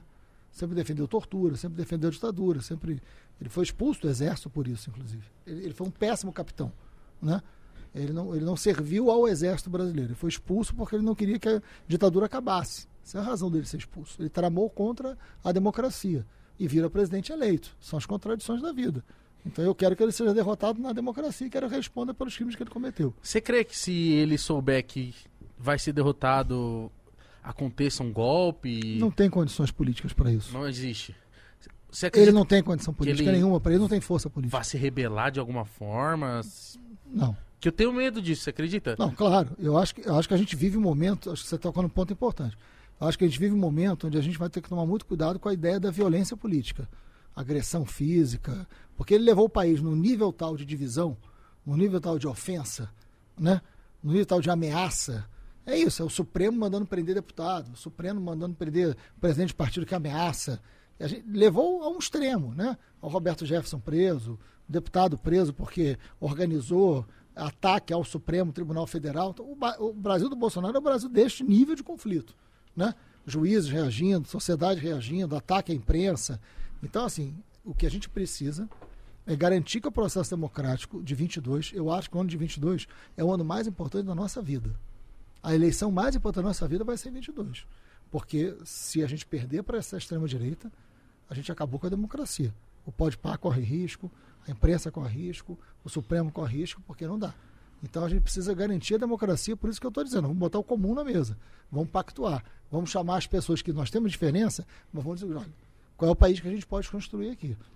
Então acho que nesse sentido a gente tem que garantir a democracia. Ó, é muito louco isso, por exemplo. A gente tem esse programa aqui. é, e eu acho que qualquer programa que fosse igual Pode Par queria falar com o presidente do nosso país. Por exemplo, e a gente aqui, eu não sei, o Igão, vou falar por mim. hum, Se ele não fosse, se ele não representasse isso, se ele não fizesse essas doideiras que ele fez, eu queria falar com ele. Só que além disso, eu tenho esse receio de, tipo assim, mano, ele vai vir aqui, ele vai se alterar, ele vai falar umas doideiras e a gente vai acabar falando, mano, não dá pra falar com ele. Eu vejo ele uma pessoa que não dava. Não, não imagino ele sentado duas horas conversando suave, sabe? Eu não ia querer botar ele na parede, eu ia falar, mano, que, que tá pegando, mano? Vamos trocar uma ideia, sabe? Claro. Eu não vejo ele com esse papo. Eu sempre, eu sempre vejo ele sempre exaltado. Não, eu- ah! E, tipo, não, não tenho vontade de conversar. Porque é sempre com a lógica do medo e do, e do ódio, né? A linguagem é o medo e o ódio, né? Essa relação do medo e do ódio. Porque isso tem um efeito também, né? Vamos, vamos combinar uma coisa? A sociedade também gosta do conflito, né? A sociedade compra o conflito. Isso vende muito. né? Isso vende muito também. Então tem uma estratégia. O Bolsonaro, ele pode ser tudo, né? menos burro. Né? Ele é tosco. Burro não, tosco. Burro também acho que ele não é. Não é burro, não. Porque tem uma estratégia naquilo ali. Tem uma estratégia nessa, nessa forma de, de lidar. Ah, eu sou comum, eu sou igual a todo mundo. Né? E, e- e o ódio. E o, o ódio agrega, a raiva agrega. Apelou pra, Né? pra religião também. É. Então a gente tem que discutir, tem que chamar as religiões para um debate né? É, de responsabilidade também. Não pode ser apanhando. Eu entendo isso que o Mítico falou, que ele fala assim, tipo, no nível que a gente tá, seria muito grandioso conversar com o presidente da república. Só que hoje a gente vive numa situação que, se falar assim, Igor, você quer conversar com o atual presidente da república? Eu vou falar, com certeza que não. Isso já é sinal de uma crise muito grande. Exato. E é isso que o. Não é? doideira isso, né, Isso cara? já é um sinal de uma crise Quem muito que não grande. quer falar com o presidente, mano? Claro, porra. Porra, ainda mais um programa de entrevista. Claro, claro. Mas você acha que você não vai render, não vai ter condição, porque vai ser um, um show de preconceito, de, de ruptura, de ódio, de raiva, É que é, é, a de gente. mentira. A gente, pelo menos aqui, a, a gente tem uma, uma proposta, e, é- e eu sempre bati nessa tecla, de que a gente tem a proposta de. Eu não quero fazer. Tipo assim, a galera fala, não, você tem que chamar tal pessoa. Mesmo que você não concorde com ela, você tem que ir pro debate. E não é não concordar com esse lance de você falar de. É, tipo assim, são pessoas que. Tem coisas que são inconcordáveis, assim Claro. preconceito, enfim. Eu falo, mano, eu não vou trazer essa pessoa aqui só pra eu me desgastar, cara. Pelo amor de Ah, Deus. não. E às vezes dar um palco pra uma pessoa. Não dá pra ter um presidente racista, gente. Vamos lá? Não dá pra ter um presidente racista. Não dá. Não dá. Não dá, não dá, pra, não dá pra ser um cara que fala, não, meu filho não vai namo- namorar uma negra, não, porque eu eduquei bem meu filho. Ele falou isso? Falou, pô? Não dá, cara. Olha- Entendeu? Tem uma, não dá, meu irmão. Não dá. Isso, Entendeu? Não dá. Entendeu? Então, assim, tem, tem um limite civilizatório nessa história. Esse país foi um país que teve escravidão. Esse país é um país que teve escravidão. O Bolsonaro, ele estampou um bueiro, cara. De um Brasil profundo, escravocrata, justiceiro, vingativo, violento. Por isso que eu digo que ele representa uma sociedade miliciana. Agora, a gente tem que construir uma alternativa a isso. E dizendo o seguinte, a gente precisa fazer outra política, porque ele se alimentou de uma política também apodrecida. Que ele fez parte, ele foi deputado 30 anos, deputado do Centrão 30 anos, né? Aliás, um inoperante deputado. Mas ele conseguiu criar sobre ele a ideia de que ele representava uma nova política, mesmo sem ser verdade. A gente tem que representar a sua nova política. É no Pode Ele pregou é isso, no- né? É isso. Ele a gente, novo, a gente que tem que tava no- criar, a gente tem que criar espaço de debate. Tava 30 anos na política. É, cara, a gente tem que falar, tem que, tem que falar, vamos falar do hip hop, de uma juventude da periferia que faz roda de rima, que não pode ser criminalizada. O que, que você falou Né? que tinha aprovado? Eu fiz uma lei Em quando off eu era deputado, eu fiz uma lei quando eu era deputado estadual, eh, autorizando as rodas de rima que acontecem nas ruas sem precisar de autorização prévia, porque são manifestações culturais de rua, né? E essa lei foi aprovada no Rio de Janeiro, porque elas estavam sendo impedidas. Essa é uma identidade cultural de uma juventude periférica.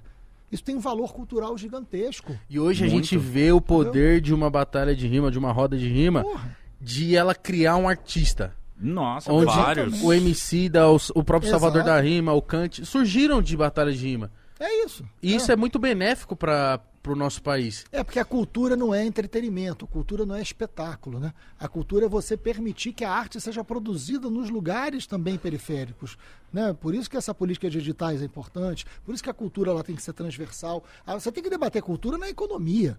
O crescimento econômico tem que levar em conta a potência o que significa cultura em cada cidade, em cada lugar, em cada bairro. A gente precisa mudar um pouco essa, esse olhar sobre cultura. Então é isso que a gente conseguiu lá com, com- com alguns projetos de lei. O próprio funk, o, né, o hip hop, ou o samba. O samba já foi criminalizado. O É. samba hoje é um espetáculo. O samba já foi coisa de, de vagabundo, de marginal. Isso Malandro. foi superado, Malandro, né? malandro, né? E hoje o samba é o.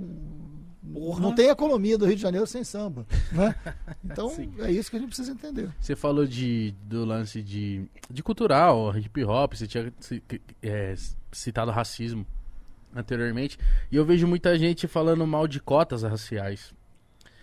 E eu. E eu confesso que eu- o MV Bill tava aqui, esteve aqui recentemente. E aí ele, ele tem uma, uma de- declaração dele no Altas Horas, né? Que eu falo assim, Bill, eu, eu falei isso pra ele.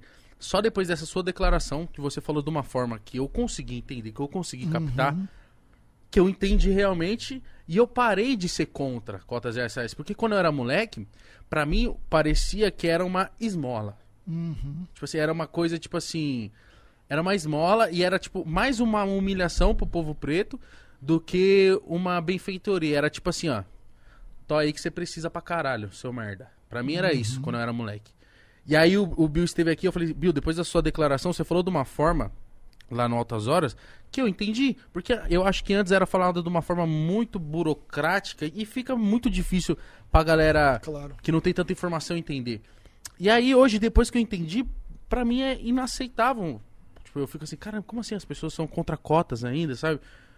E aí rola isso muito ainda. E você ainda entende por que rola ou você acha que é só um preconceito Tem o preconceito, escondido? tem o preconceito, tem a ideia do privilégio rompido, Claro que tem. Agora, se você for olhar, hoje a gente pode argumentar com uma outra coisa que na época do início da política de cota você não podia, que é o resultado da política de cota. O resultado é bem sucedido, cara. Pra caralho. Você pega uma universidade estadual do Rio de Janeiro, a UERJ, né, que foi uma universidade pioneira nas cotas dentro do Rio de Janeiro, pega o resultado das cotas. Eu só discuto política de cotas com resultado. Ah, vamos lá, na UERJ. Os alunos cotistas têm qual desempenho? Um desempenho igual a qualquer outro, ou às vezes melhor. Então acabou o debate. Acabou o debate. Meu. O resultado da política de cotas é um sucesso. E a política de cotas cria uma outra sociedade. É isso que o Brasil precisa voltar a ter essa juventude da periferia que consegue entrar numa universidade. Vai. A gente não pode mais ter. Eu estou conversando muito, rodando muito no Rio de Janeiro. Você não pode mais ter um pai, como eu encontrei anteontem no Rio. O pai falou o seguinte: Marcelo, eu sou negro, eu tenho três filhos. Meus três filhos são jovens. Não tem uma noite que eu consigo dormir enquanto os três não voltam, porque eu não sei se eles vão voltar com vida. Não pode ser esse o país da gente. Caralho. Não pode ser esse o país da gente. Entendeu? O país da gente tem que ser um pai desse que fala o seguinte: meus três filhos negros vão poder entrar na universidade e mudar o destino da vida deles e do lugar que eles vivem. A Marielle foi isso. A Marielle entrou numa universidade por cota através de um curso de pré-vestibular comunitário. Entendeu? E virou quem ela virou. Se não, se não existisse isso, ela talvez nunca teria entrado numa universidade. Talvez nunca tivesse entrado numa universidade. E tantas outras. E tantas outras. Que Mas eu acho que a galera fala, tipo, que deveria ser social, tipo. É. Quem, quem é contra a cota Mas eu não entendo. é racial. Falam Só que uma tem coisa que não ser... impede a outra. Ela Você- sendo racial, ela já é social, cara. É, é, uma coisa não impede a outra. Você pode e deve ter uma cota social. O que não impede de você ter uma cota racial num país que teve tantos anos de escravidão. Uhum. A escravidão não foi uma questão social apenas. A escravidão foi uma questão racial. Sim.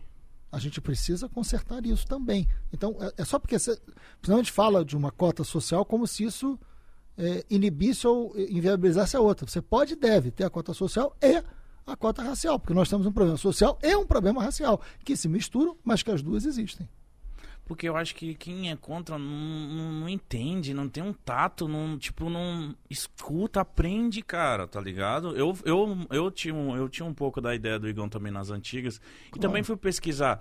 Porque eu já vi gente falando que era contra e eu falava, mano, é verdade, né? Porra, todo mundo tem as mesmas chances, vamos dizer assim. Não tem. Todo mundo E é igual. Caralho. Não é Não verdade. é verdade. Não é isso, verdade. velho. Ah, se você, se você vai, você consegue. Cara, não, cara. Não é verdade. Não é verdade, mano. Não e é tem verdade. gente que não entende isso. Puta que pariu, velho. Que, que, tem gente que acha que não, tudo é igual, tudo, mas tem coisas que não tem como. O desafio maior desse país é o de enfrentar a desigualdade social.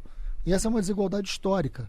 A nossa desigualdade, ela vem da nossa história, né? De um país colonial, num país, num país que concentrou terra, num país que foi de família patriarcal, onde as mulheres demoraram muito a ter direito ao voto e à cidadania, um país que foi racista na sua estrutura escravocrata. A gente precisa conhecer minimamente a nossa história para saber qual é o caminho de república que a gente quer ter. Sim. Isso não é da noite pro dia, isso vem com muita luta. Puta, o que eu fico puto é quem tem poder ou quem é rico e fica tipo, não, é que isso aqui, eh, meu pai fez pornô de caralho, isso aí foi dado pro teu pai, mano. Tá ligado? Foi dado. Eu tenho muito respeito pelas pessoas que é, que se utiliza o termo, né, que empreenderam na vida, que venceram. Eu falei, cara, meu pai foi camelô com nove anos, conseguiu criar três filhos, entendeu?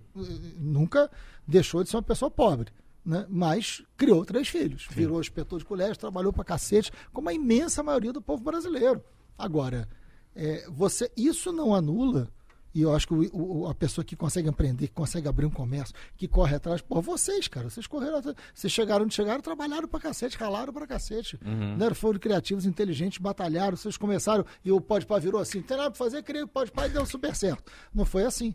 Né? Agora, a gente sabe do, do, do esforço, só que existe uma desigualdade estrutural muito forte que a gente tem que permitir que a pessoa que empreende consiga crescer, mas a gente precisa criar igualdade. A gente precisa criar escolas melhores, a gente precisa criar oportunidade, a gente precisa criar, vencer barreiras que estão colocadas historicamente, como o racismo, como a desigualdade, como a fome, como a pobreza. Mas eu acho que falta um pouco saber explicar. Porque quem é a favor da cota não aguenta nem discutir isso. Quando um cara vem e fala que é contra, dá vontade de falar, mano, vai tomar no seu cu, sai daí. Tem que saber explicar. Claro. Sabe? E- então, eu acho que falta um pouco disso também, as pessoas saberem um pouco explicar para essas pessoas que são contra, falar, mano, vem cá, senta aí. Ó, é por isso, isso, isso e isso. Exatamente. E aí eu acho que a pessoa vai falar, ah, é verdade, né, cara? Eu tava, tava pensando outra coisa. E mais uma vez, não é futebol. É. Não há nenhuma explicação que eu possa dar a um palmeirense por que, que eu vou torcer pro Flamengo. Né? É. E nem ele vai me convencer. Não é pra gente convencer um ao outro. Se eu escutá-lo por três dias, eu vou torcer pro Flamengo e ele vai torcer pro Palmeiras. Eu tô falando de outra coisa. Eu tô falando de um desafio social, tô falando de um desafio histórico, tô falando de uma sociedade que precisa se entender, precisa ter diálogo. As paixões, as brincadeiras, o divertimento, a gente separa. A gente está falando de algo que a gente tem que se entender. O Brasil precisa se entender. O Brasil pode e deve ser feliz. O Brasil precisa de harmonia. E é em nome das famílias que a gente está falando isso. Estou falando em nome da família brasileira. A gente precisa se entender. As famílias precisam olhar uma no outro, no olho do outro, e ter amor, afeto. A política tem que ser feita com afeto, com respeito, com carinho, com escuta. Não é com ódio, não é com rancor, não é com ameaça, não é com grito. A gente precisa ter tranquilidade para fazer uma boa política. Esse é um caminho importante. Você falou do Tropa de Elite e tal, e aí eu, eu vejo que. Você acha que a galera meio que en- entendeu errado algumas coisas do filme? Porque eu via que o, o personagem que ele. O Fraga, que ele representava Uhum. você, a galera ficou puta com ele. No final do filme, não, né? Porque É, não, no não, final do foi- filme eles, Mas, tipo assim, no meio do eles se filme, encontram ali contra a milícia, né? pelas ações dele, de entrar Claro. no. No, na No penitenciária e negociar. não, dar uma negociada. Fala, mas que esse cara aí, não sei o quê. Você Claro. acha que a galera meio que entendeu errado? Eu acho que a gente. Eu acho que o, o- eu acho que o filme é um bom filme. Eu Acho que o filme. Eu gosto pra caralho. É, o filme é um bom filme, o filme trabalha bem com essa, né, com essa contradição. Agora, ele existe na realidade, né? Ele existe na realidade. O Brasil é um país que é intolerante. O Brasil é um país que é isso, tá comemorando a morte. E a gente tem que vencer. A gente não pode achar que o nosso país vai ser assim. A gente não pode achar que isso é o, é o caminho. Agora, o filme traz uma contradição e, e o filme mostra, no final, eles se aproximam contra um mal maior, né? Que ameaçou, tentou matar um, tentou matar o outro, faz atentado, atinge a criança, lembra no final do filme? E eles a- acabam atuando juntos, né? Ou seja, na verdade, eles não, eles não eram opostos, né? Eles não eram opostos. Onde Era se comum, imagina, né? onde se imaginava, exatamente, onde se imaginava que existia uma oposição, não existia. Eles estavam falando a mesma coisa. É isso, a gente precisa desse entendimento. O Fraga e o Nascimento se entendem no final do filme. Porque, na verdade, eles estavam combatendo a mesma coisa. É uma boa síntese. Isso é bom. É, Eu, isso é bom. eu lembro de eu era mais moleque assistindo o filme, assim, eu lembro de ter ficado muito puta, assim. Óbvio, sabe, mesmo sabendo que ali era ficção, mas a- isso acontece realmente, que é quando o Matias, que é um policial correto, né? Sim, Ele morre pelas costas. pelas costas. pelo, por outros policiais que são corruptos, eu fico assim, nossa! Eu fico muito puto nessa hora Claro. e, tipo, Tem uma cena do filme que é o, o, o, o- Wagner Moura, né? Que é o Capitão Nascimento, ele pega um gravador que ele tinha conseguido gravar, que ele descobre um negócio da milícia e ele bota no peito do, do Fraga. E eles estão no hospital onde o filho, que é de um e foi criado pelo outro, tá baleada. está Né? baleado. Né? Ou seja, a realidade se impõe e coloca os dois no mesmo lado, porque na verdade eles descobrem o comum e não o idêntico. Né? E aí aquilo ali faz os caras conseguirem enfrentar a milícia e eles agem junto, ou seja, é isso que a gente está falando aqui. Né? Eu nem tinha pensado nisso que você me ajudou aqui. Esse é o comum. E o comum é mais potente, cara. Repactuar. Entendeu? O que, que eles. Pô, eles amavam a mesma criança, cara. Eles amavam a mesma criança. Eles amaram em momentos diferentes a mesma mulher. Eles tinham muita coisa em comum. Nenhum dos dois era corrupto. Ele lutava pelo fim da mesma coisa. Lutavam pelo fim da mesma coisa, mas estavam. Não, não. é. E de repente fala o seguinte: de repente acontece um negócio na vida que fala, opa, né? Parou, tem negócio que nos une aqui. É isso. É exatamente isso. Cara, isso vai ficar na minha mente, o que você falou do comum. Acho que pra quem tá assistindo É, ele também, falou, se eu lembrei nessa- disso É, e essa parada de a gente se ligar pelo comum, né, mano? Porque a, a gente tá nessa, nessa, nesse ódio, nessa raiva, a gente não quer falar sobre política, não E quer todo mundo tem que ceder porra um nenhuma. pouquinho, né? Tem. O Tem. comum não pode ser o que eu quero que seja comum para você se adaptar. Eu vou ceder, você vai ceder, você vai ceder. Vamos, vamos Ah, criar um lugar mais. Todo relacionamento é assim. e o. Você falou do lance da, do- das polícias, da polícia, né? Que ela é meio que refém da política, né? Você acha que então falta uma consciência da própria polícia de ouvir, de estar com a cabeça aberta pra entender que ela é vítima também? Claro que sim. Que ela vai pra. Claro que ela vai pra essa guerra achando que ela é foda, que vai pegar, vai. Mas, caralho, ela. Tá morrendo. O cara tem consciência que ele sai de casa e ele não sabe se ele vai voltar. Ele- eu fico imaginando a cabeça de um policial dentro de uma viatura. Subindo pra fazer uma operação. Que tem um filho pequeno é dentro de casa. Que depende dele.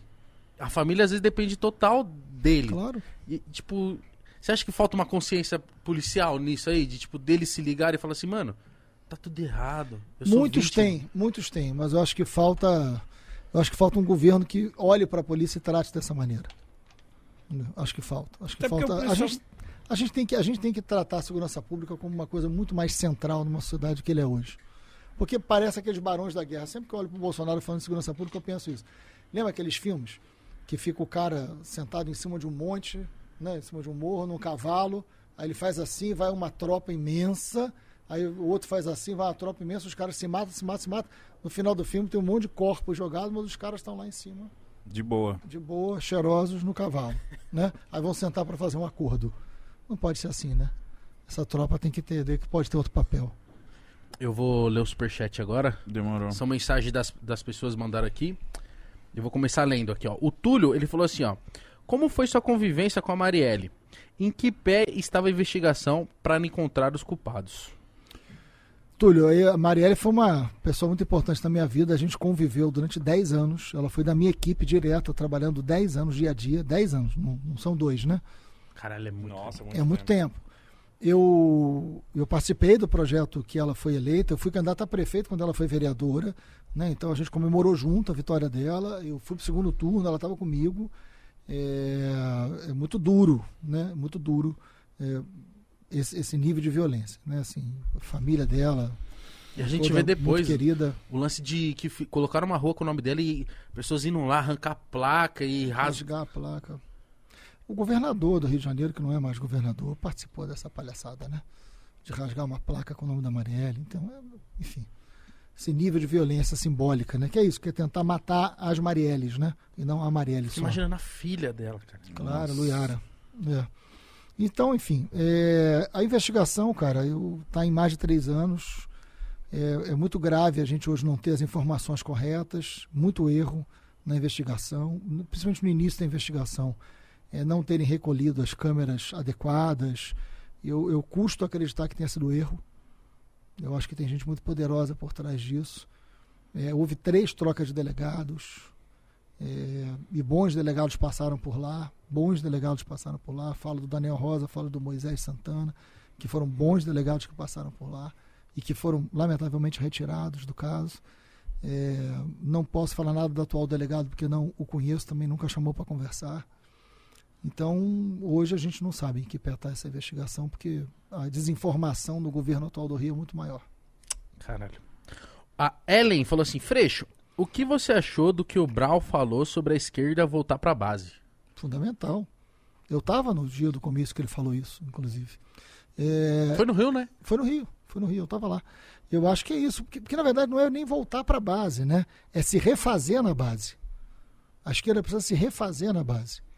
Eu venho do trabalho de base, assim, o meu trabalho foi todo com educação em presídio, educação em favela, isso é trabalho de base, né?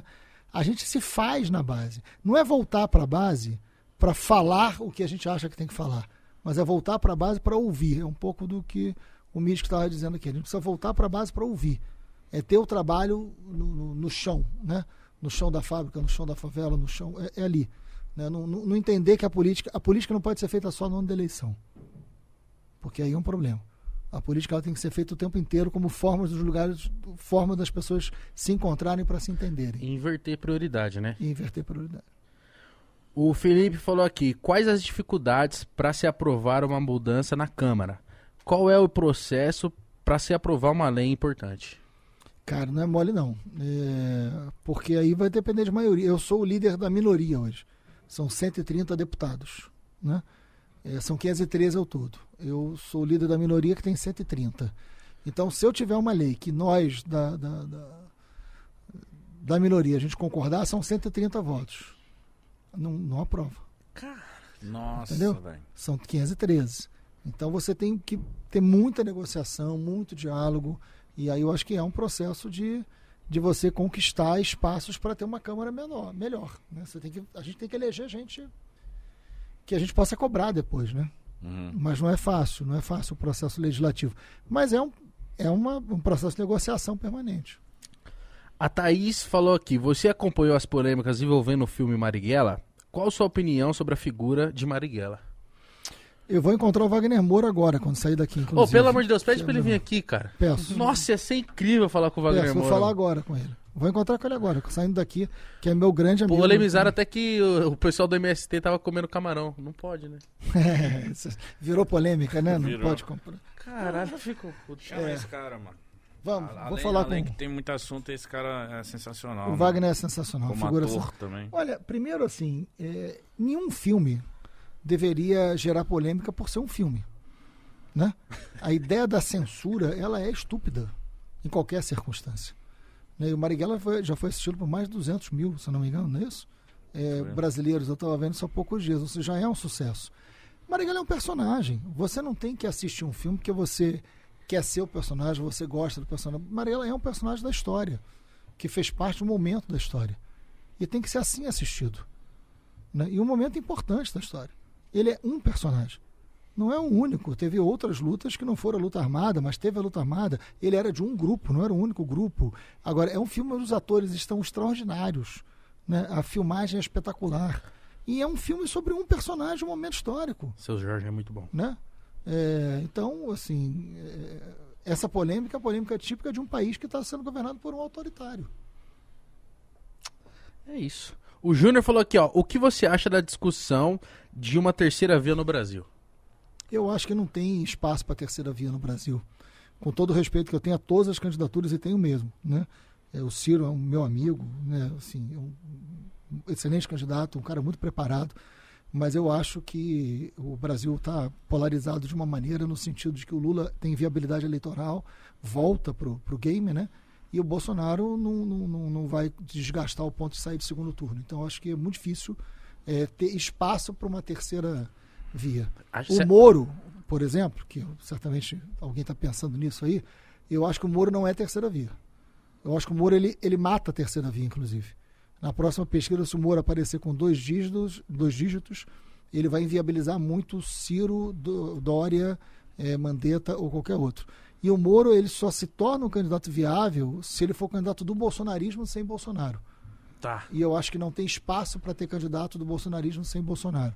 Então o Moro também vai se tornar inviável. Então a disputa realmente é Lula e Bolsonaro. Não vejo espaço. Enfim, minha opinião, posso estar errado, mas Você acha que a gente chegou num momento tão crucial que aí a gente tem que ser lógico? Não tem que ficar. é, Ah, então talvez e se. Sabe? Então a gente tá num momento que a gente precisa ser lógico, né? claro, eu acho que tem que botar na mesa, assim, olha, é, o que, que o Lula representa? O que, que o Bolsonaro representa? E a gente tem que se posicionar. É isso. O Alex falou aqui, ó. Qual o seu palpite de placar pra sábado? Ô Alex, olha, com toda a humildade do mundo, é... 3x1 para ver que eu sou democrático. Caralho, isso é humilde. Pô, eu deixei um. então foi humilde. Verdade. Primeiro dos caras pra ser de virada, então. Não, não, não. Aí também é sofrimento demais. Eu posso infartar e não ver a virada. Não. Mas eu acho que, cara, Bruno Henrique vai garantir dois lá e o outro pode ser de qualquer um. Diego Alves. Dois 3 mil- 3 a 1 placar. Depois, se não for, você me cobra. Mano, vai ser engraçado se for. Mano, vai. Vocês 2019. vão lembrar disso lá do Uruguai. Vamos Vai, muito. vamos. 2019 você sofreu pra caramba? Porque o, o No Flamengo. 2x1, É, o Flamengo Rapaz, perdia eu até quase 86. eu quase morri. Eu me joguei no chão. Eu achei que eu fosse quebrar os dentes, porque eu me Me joguei, joguei no no chão. chão. Quando se joga no chão é porque fudeu. Rapaz, eu fui ao Maracanã. é, eu vi o Flamengo ser campeão com gol de Nunes em 80. em cima do Atlético Mineiro. Um gol antológico do Nunes, que ele corta para dentro do zagueiro Silvestre e coloca por cima do João Leite. Eu, tava, eu tinha 13 anos. Eu fui ao Maracanã escondido. E eu falei, se o Flamengo perder, quando eu voltar, meu pai vai me esculhambar, meu irmão. Aí ganhou, meu pai me abraçou. Falei, que bom que você foi ao Maracanã, escondido com 13 anos. Jamais ele podia falar isso. Mas era, seu ele pai era era tão... flamenguista? Meu pai? Porra. Meu pai... Rapaz, o rádio de pilha do meu pai... não eu não tenho memória de um rádio de pilha do meu pai que não tivesse amarrado com barbante. Porque ele era tão flamenguista que dependendo do lance ele jogava o rádio no chão. Então depois ele ia catar o rádio e amarrar o rádio. Todo o rádio pilha dele que eu tenho em memória era um rádio amarrado com barbante para poder juntar. Figura sensacional, assim, escutando radinho, ia no Maracanã com a gente. Então eu, eu assisti o Flamengo ser campeão. Eu assisti o Flamengo com, com Raul, Leandro, Marinho, Moser e Júnior, Andrade, Adilho, Zico, Tita, Nunes e Lico, o time campeão Nossa. do mundo, é, campeão brasileiro. Então, assim, eu vi esses caras jogarem, né? Então, assim, é, eu, o Flamengo e River Plate eu quase tive um treco. Porra, aquele gol do Gabigol, achei que eu, eu juro, achei que eu fosse me cagar todo. Meu Deus. Eu falei, me borrei. Eu falei, porra. Ai, caralho. Ó, eu acho que vocês têm que encontrar. Não sei se você já teve a oportunidade de encontrar um dia o Gabigol. Dar um abracinho nele. Quarta-feira o Emerson Sheik veio aqui. Eu, Nossa. eu vou ter que falar assim, mano, por favor, me dá um abraço. Porque o que eu comemorei em porra 2012. não é? É isso. Já tô. Ele parou no abraço pra não ficar pior, né? É. Vai querer chupar o cara aqui. Deixa eu, mano. Ô, Freixo, você curtiu? Cara, adorei, adorei. Vocês são sensacionais. Obrigado Sem pela dor de cabeça conversa. hoje, hein? Porra, maravilhoso. quer, quer criar alguma polêmica pra, pra gerar um TikTok? Não, melhor assim, do jeito que tá. Sensacional. Obrigado, gente. Obrigado. Obrigado mesmo. você por ter vindo, cara. Vocês são maravilhosos. Foi aulas, A gente aulas, fica aulas. muito feliz de você ter se disposto a vir aqui. Queria que você aí de casa que não conhece o Marcelo Freixo, siga ele no Instagram aí. Você aqui do Rio de Janeiro muito provavelmente conhece, meu pessoal aí das outras regiões tá conhecendo agora aí. Conheço o trabalho, tá aí o Instagram, o do Mítico também tá, o meu, do Podpah. Tamo junto, espero que vocês tenham gostado. Deixa o like, se inscreve. Até amanhã, beijo pra geral, tamo junto e tchau! Vamos, Flamengo, hein?